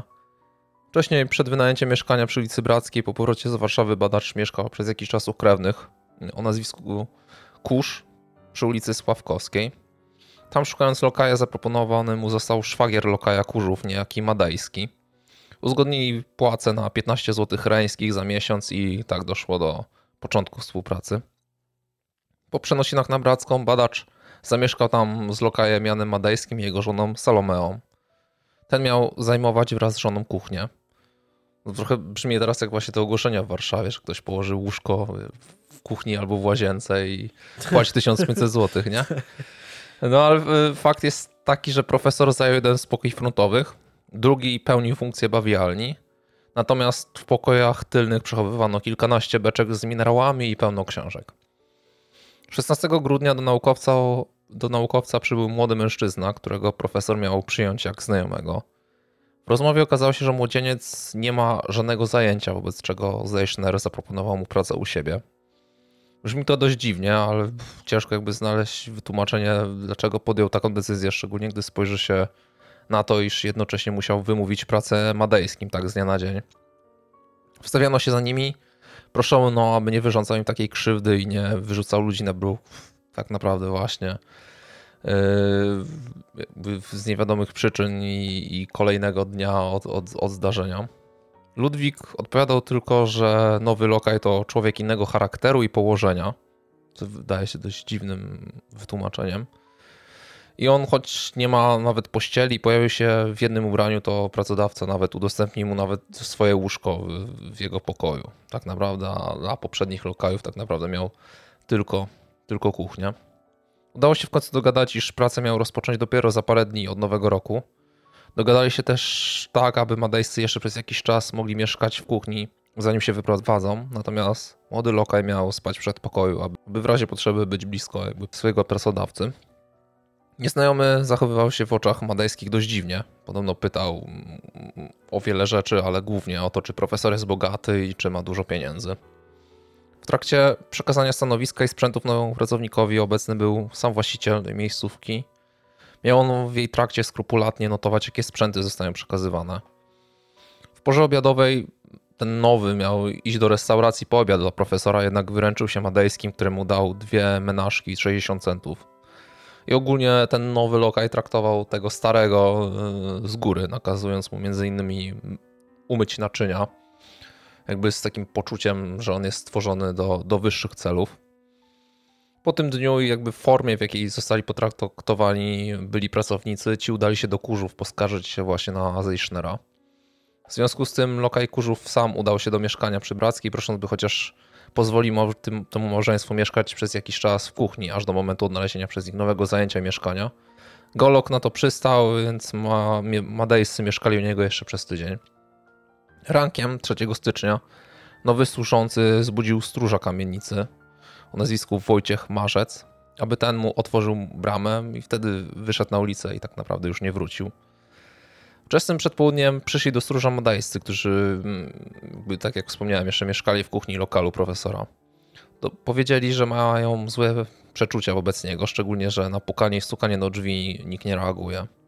Ponadto około 7 rano Madejska zobaczyła w kuchni przez okno, że nowy wychodzi tylnymi drzwiami z mieszkania, zamyka je na klucz i schodzi na dół. Zatem po rozmowie postanowiono na miejsce wezwać policję. A z racji, że drzwi frontowe były zamknięte, na miejsce wezwano też ślusarza. Na miejscu znajdował się już komisarz wraz z doktorem policyjnym. To jest dość specyficzną nazwą, też trochę przeanalizowałem i czytając na przykład pracę analityczną o opiece lekarsko-zdrowotnej i sanitarnej w Królestwie Polskim na przełomie XIX i XX wieku, wyczytałem, że do, do czasu wybuchu I wojny światowej na terenie Królestwa Polskiego obowiązywał w administracji służby zdrowia tzw. Tak model policji lekarskiej lub inaczej medycyny policyjnej. I nazwa ta pochodziła jeszcze z 1808 roku, gdy rozdzielono sprawy zdrowia pod jurysdykcję ministra spraw wewnętrznych – któremu podlegały szpitale, dozór nad lekarzami czy szczepienia. Natomiast ówczesny minister policji posiadał nadzór nad aptekami, umiejętnościami zawodowymi lekarzy oraz nadzór sanitarno-komunalny. Ale wracając jakby do historii y, oczom zebranych Ale To fajna ciekawostka, nie wiedziałem. Ja tak, no to jest taka jedna z ciekaw, ciekawszych rzeczy w ogóle, mhm. które w całym moim życiu. nie, ale nie, nie, nie, wiedziałem o tym, że to tak funkcjonuje. No ja też, też dlatego, dlatego się w ogóle zdziwiłem czytając y, źródła, że doktor policyjny mówi, na jakiej zasadzie to działało. Mhm. Tak myślałem, czy to jest może jakiś taki koroner czy coś, mhm. ale właśnie to jakoś to, to, to, tak zostało to wytłumaczone. Mhm. Wracając do historii, mm, oczom zebranych okazał się straszny widok. Profesor Zeichner leżał na łóżku przykryty kapą, kołdrą i szlafrokiem. Na szyi miał zadzierznięty sznur, którego koniec był przymocowany do poręczy łóżka. Jego cała twarz była we krwi. Podjęto jakieś próby uratowania mężczyzny, jednak okazały się one bezskuteczne. W trakcie oględzin ustalono, iż zwłoki są ułożone odwrotnie do pozycji, w jakiej zwykł spać geolog. Głowa mężczyzny spoczywała na samym prześcieradle i leżała w dolnym końcu łóżka. Poszlatki wystawały poza krawędź zewnętrzną. Stopy zaś zwrócone w kierunku wezgłowia dotykały ściany. Układ ułożenia ciała mógł sugerować podjętą przez ofiarę walkę. Na ciele w trakcie oględzin zostały już ujawnione plamy pośmiertne. Wszystko, w co był ubrany y, oraz y, cała twarz mężczyzny była obficie zalana krwią. Nie trzeba było tam wielkiego Sherlocka Holmesa, by dojść do wniosku, że mieszkanie zostało splądrowane w poszukiwaniu pieniędzy. Wszystkie szuflady były powysuwane, książki poprzewracane, szafy potwierane. Na stoliku leżało sześć otwartych i pustych pugillersów. I też sprawdziłem, co to jest, bo to było ciekawe określenie. I to jest taki archaizm oznaczający aktualnie portfel. Tak. Od dzisiaj będę tak mówił na portfel. Proszę tak mówić. O, Pugilers? E, tak, Pugilars. Pogil... Pugilares. Pugilaresów. Tak. Okay. Pugilares, tak będę mówił. Tylko nie tak, nie tak jak w podstawówce, jak z sylabami. Pugilares. Obecny na miejscu Madejski stwierdził brak zegarka, pierścionka, łyżek i innych wartościowych rzeczy. Od razu podejrzenia padły na nowego lokaja profesora, który zwykł zachowywać się dziwnie i podejrzanie. Poprzednik stwierdził, iż ten starał się, by go bliżej nie poznano i na ulicę jakby wychodził rzadko, często wyrączając się właśnie madejskim. Policja zaczęła działać w związku y, z tym pod kątem jakby prowadzonych czynności dowodowych. Również operacyjnie, aby ustalić lokaja, którym najprawdopodobniej ostatni raz widział profesora żywego i naturalnie stał się pierwszym podejrzanym. Modejscy dość szybko jakby zeszli z radarów, posiadali dość mocny motyw w postaci zrobienia w konia przez tego geologa, jednak wszelkie rewizje, przesłuchania czy tam wywiady środowiskowe wykluczały ich udział e, w zbrodni. W trakcie sekcji ustalono, iż Ludwik Zeichner zmarł na skutek uduszenia wywołanego przez silne ściągnięcie szyi za pomocą powrozu. Została ona wywołana przez osobę lub osoby trzeciej, nie została wykonana własną ręką ofiary. Na podstawie znamion śmierci określono czas zgonu na godzinę 5 rano dnia 3 stycznia 1871 roku. Kwestia samobójstwa i tak była raczej mało prawdopodobna, gdyż przypomnijmy sobie ten układ ciała w trakcie odnalezienia. Jakby ciężko byłoby przykryć się kołdrą i szlafrokiem w trakcie uduszenia się, tak, no, powieszenia tak naprawdę. Ponadto uszkodzenia ciała również ze zdecydowaną prawie pewnością świadczyły, że samobójstwo to raczej nie jest odpowiednia hipoteza co do zdarzeń w tej sytuacji.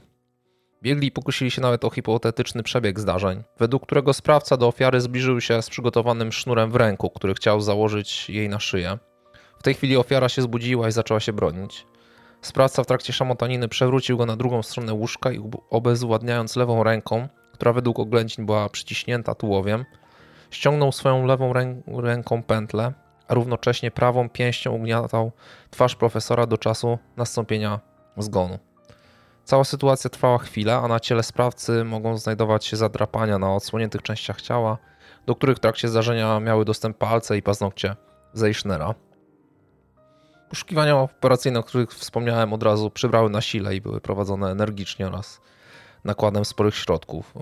Yy, I oczywiście do tego też dochodziły konwencjonalne metody, jak telegramy czy informacje w prasie. Zarządzone poszukiwania wkrótce dały pozytywne efekty. Po przesłuchaniu krakowskich drożkarzy jeden z nich, Józef Magoś, zeznał, że widział mężczyznę odpowiadającemu rysopisowi, który organom przekazał Madejski i mężczyzna ten 3 stycznia był przez niego odwożony z dworca kolei w Krakowie do Rudawy, gdzie zajechali do karczmy Gętka. Zgodnie z podanym rysopisem miał to być mężczyzna w wieku 25-30 lat, wzrostu średniego, silnej budowy ciała, śniadej cery i drobnej, ściągłej twarzy – ciemne włosy zaczesywane na tył i broda oraz oczy dość głęboko osadzone. Zgodnie ze znaniami Józefa Magosia po drodze do Rudawy zatrzymali się w Rząsce, gdzie podróżny z gracją i dość szybko wypił wódkę, którą z wielką kulturą i wyczuciem postawił też drożkarzowi, płacąc srebrną dwudziestocentówką. Następnie pojechali do Zabierzowa, a stamtąd już bezpośrednio do Rudawy pod Karczmę. Fakt ten umknął jednak drożkarzowi, swoją historię zakończył y, właśnie w Zabierzowie, co nie za bardzo spodobało się policjantom, którzy jakby nie za bardzo chyba lubili takie żarciki. I po ustaleniu jakby dokładnej tej destynacji, gdzie, gdzie wysadził mm, Józef y, właśnie tego podejrzanego, no to jak się okazało, jaka była prawda, to wsadzili go do przysłowiowej paki, Tamten dość szybko przypomniał sobie, że klienta rzeczywiście wiózł do Rudawy, a zeznał o trasie tylko do Zabierzowa, bo z takiego kursu rozliczył się z właścicielem dorożki. Na miejscu ustalono, iż nieznajomy ogolił się, przy czym zauważono, że jest podrapany na twarzy, co miało pochodzić stąd, jak wyjaśniał, że na granicy rosyjskiej szarpał się ze strażnikami granicznymi. Tam też miał podać swoje imię i nazwisko, to znaczy Jan Zyździarski. Istotną informacją podaną przez dorożkarza było to, iż mężczyzna nie przyszedł na stację sam i gdy tylko ten odnalazł transport do Rudawy, tamten poszedł w kierunku miasta. To sugerowało, iż nieznajomy lokaj profesora nie był jakby osobą zupełnie anonimową wśród mieszkańców Krakowa i możliwe, że mógł też mieć wspólnika w swojej zbrodni. Działania w Rudawie szybko doprowadziły organy ścigania do następnego miejsca, gdzie miał oddalić się Jan Zdziarski, czyli Chrzanowa – tam policja wpadła na kolejny trop, bo udało się ustalić, że ścigany mężczyzna zatrzymał się u swojego krewnego Jana Grzyski.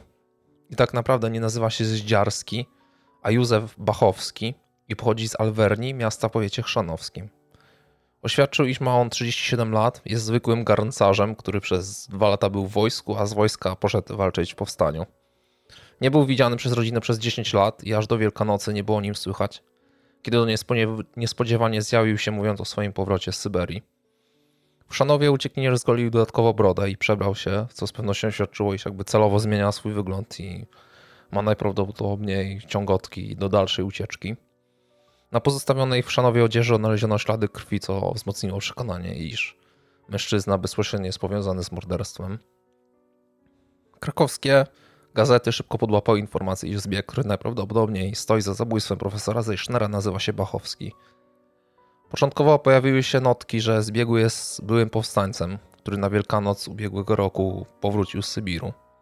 Szybko zostało to jednak zaprzeczone przez przewodniczącego działającego ówcześnie Towarzystwa Wzajemnej Pomocy Sybiraków, który w liście do redakcji wyjaśnił, iż Bachowski jest oszustem, który nigdy nie brał udziału w powstaniu, gdyż będąc w oddziale czechowskiego został z niego wypędzony za kradzież.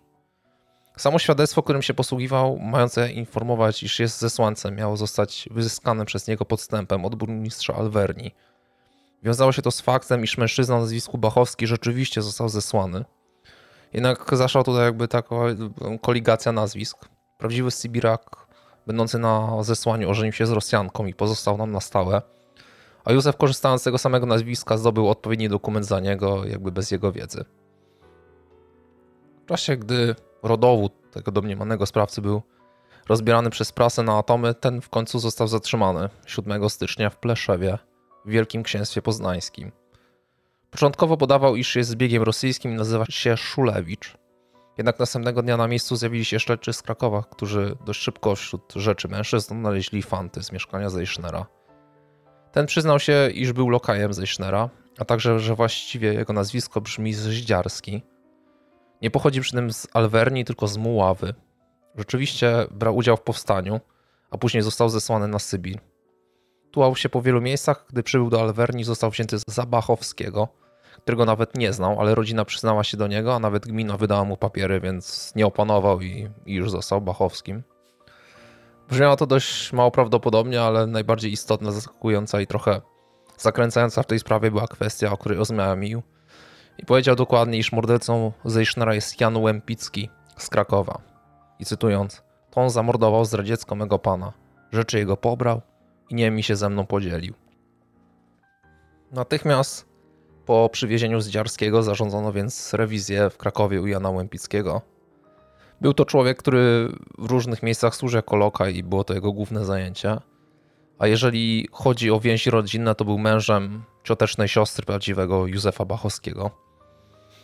Y, rewizja przyniosła też pozytywne rezultaty. Znaleziony tam został ręcznik, obrus, brzytwa, czyli takie mniej wartościowe rzeczy y, znalezione i należące niegdyś do Zeichnera trakcie rewizji u siostry aresztowanego również odnaleziono fanty z mieszkania przybrackiej w Krakowie. Ten po aresztowaniu tłumaczył się dość podkrętnie, wspominając, iż rzeczywiście zna Bachowskiego i uważał go za krewnego swojej żony. Jednakże widział się z nim ostatni raz nowy rok.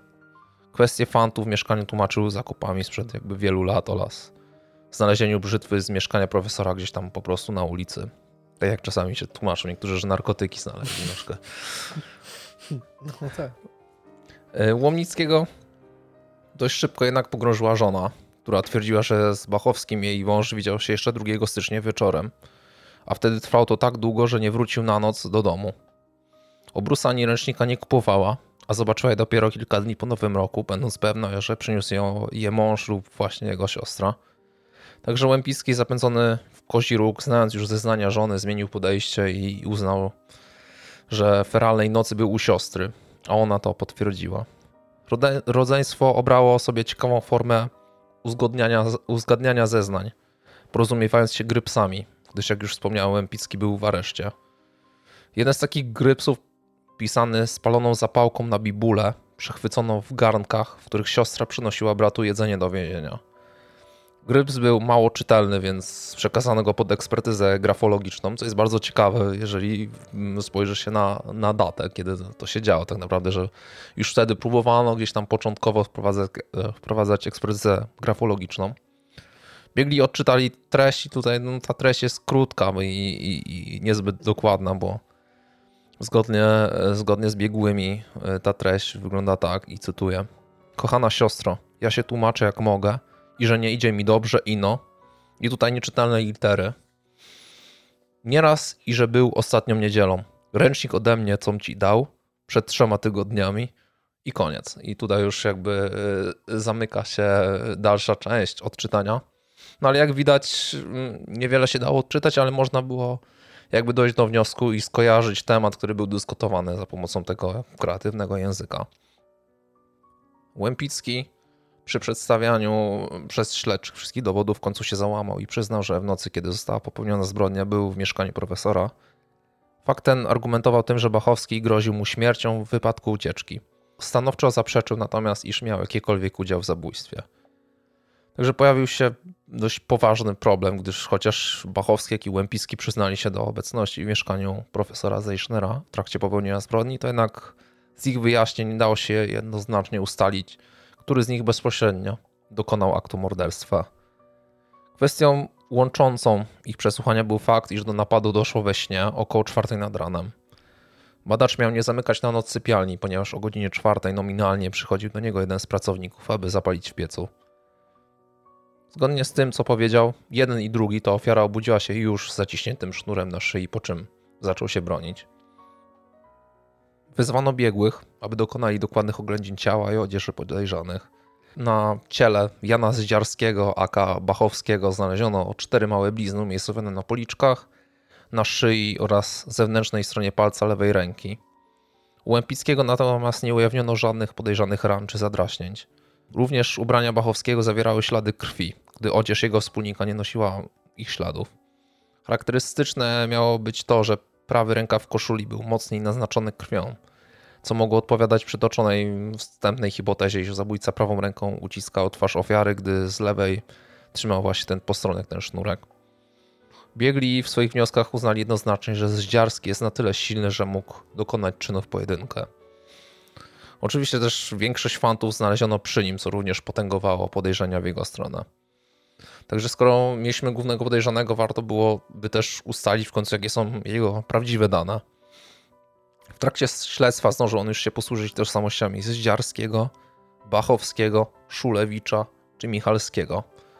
Organy śledcze próbowały te dane potwierdzić we wszystkich trzech zaborach, jednak bezskutecznie. Dopiero 4 czerwca 1871 roku podejrzany w trakcie jednego z przesłuchań przyznał się do zamordowania przełożonego. Jako powód popełnienia czynu wskazał pobudki polityczne.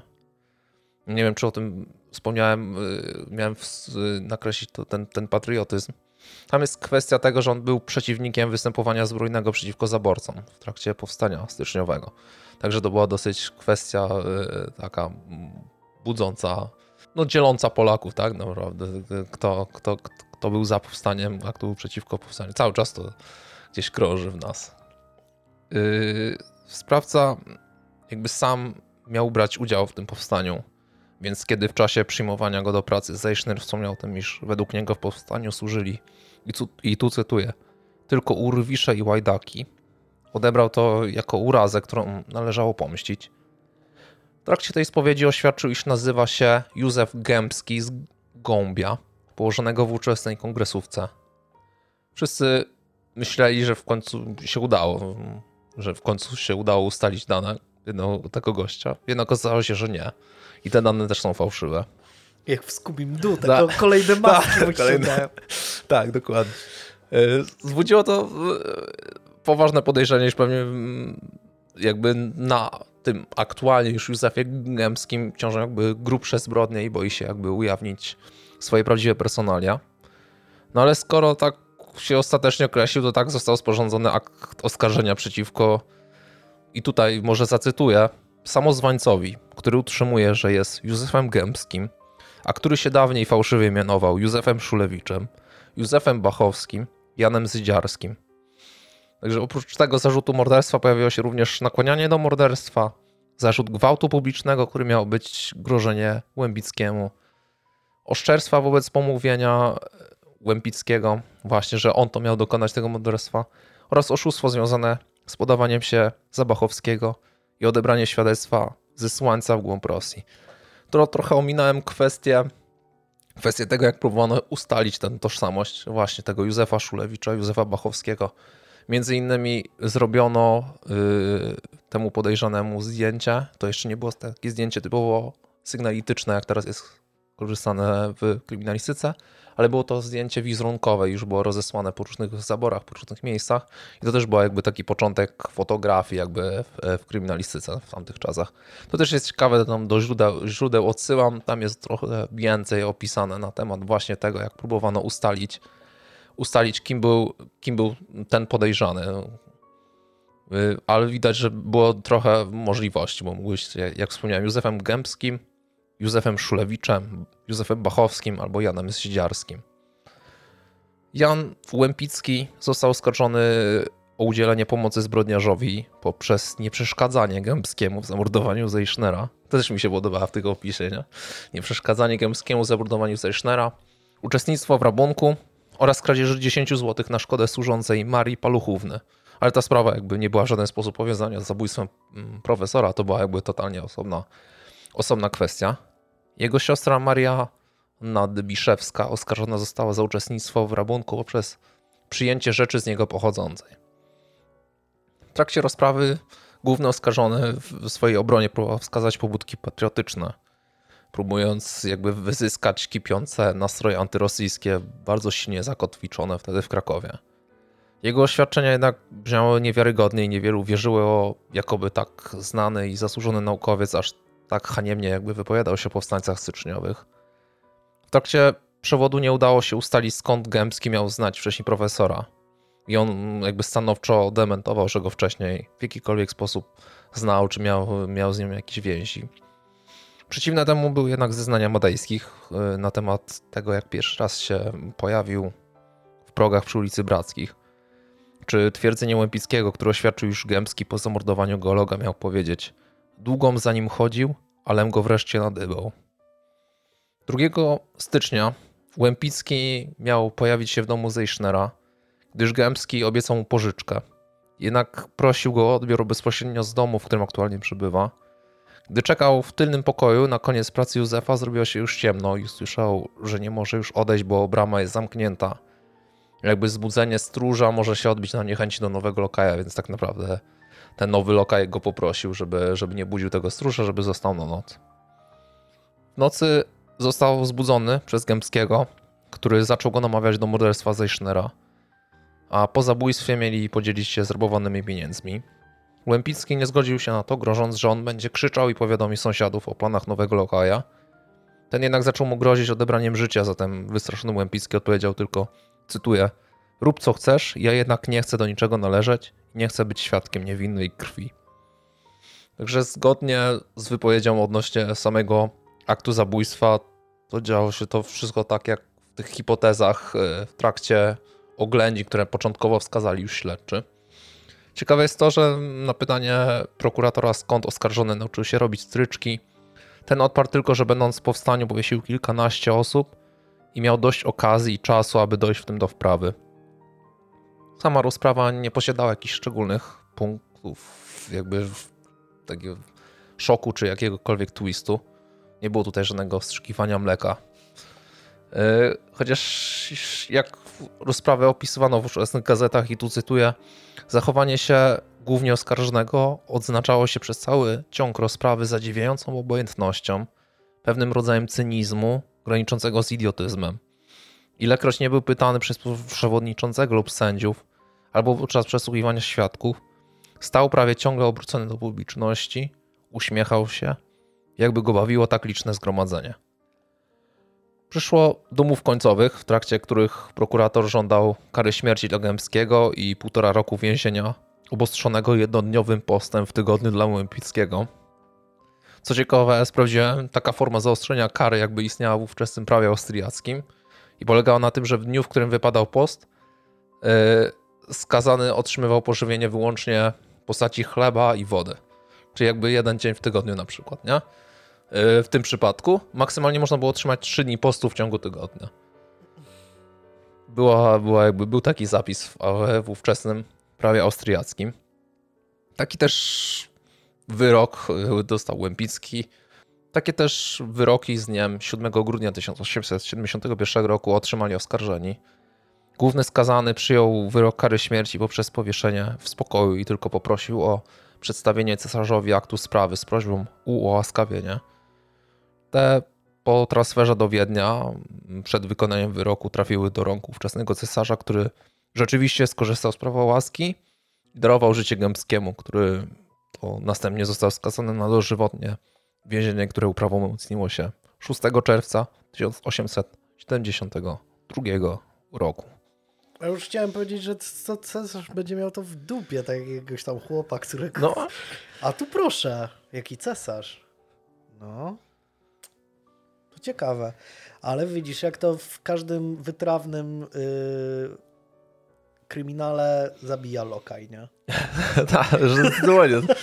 No, Zawsze, zawsze, no, zawsze. rzeczywiście. No, to jest. Niby to jest taka, t- taka, taka klisza y, kryminałów, a to samo życie. Samo życie. No, rzeczywiście tak. No, on, nawet o tym nie pomyślałem. No, jak w Cluedo, nie? Jak Cludo. No właśnie chciałem wspomnieć, że to jak w Cludo. Jak w Cludo, no. Zabija, zabija lokaj. Wszystkich się, wszystkich się podejrzewa, a na koniec i tak się okazuje, że Tak. to lokaj. No. Yy, tak, jeśli chodzi o. Bo sprawa jest dość stara, więc pewnie zdjęć nie ma za, Yy, za mam- wiele. Z książki na pewno zrobię. y, Znaczy, z Zeichnera są. Aha, Z Zeichnera i też jest zdjęcie tego głównego podejrzanego, który nie wiadomo jak się do końca nazywał. aha. A nie ma żadnych z, z, z miejsca zbrodni? Nie ma. Nie, nie, nie. Nie ma.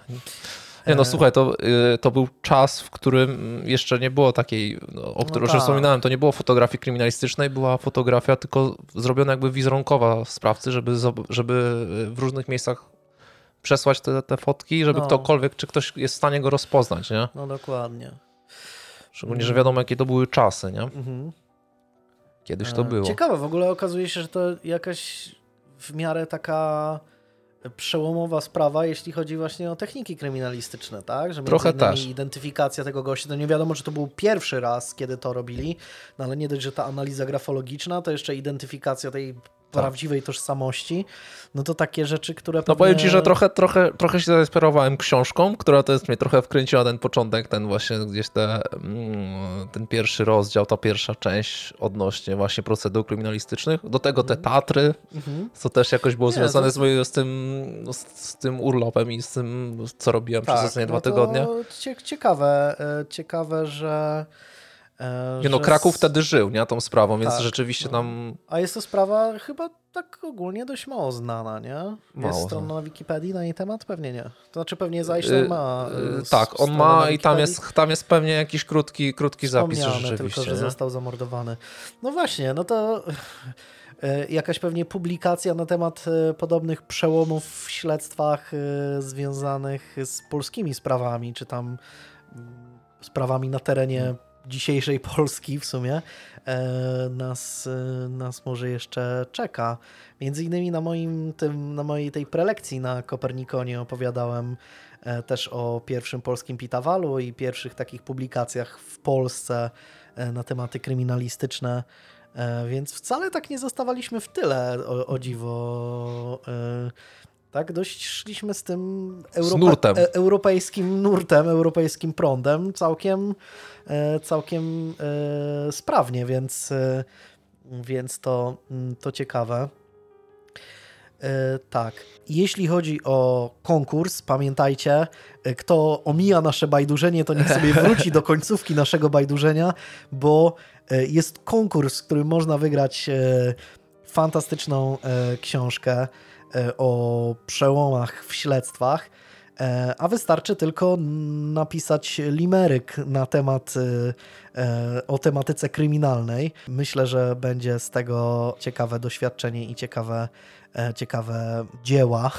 E, Więc e, e, to wszystko wyszło wyjątkowo długo, chyba, mam wrażenie, E, ale to chyba dobrze.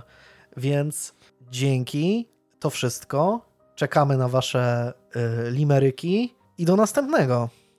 Cześć.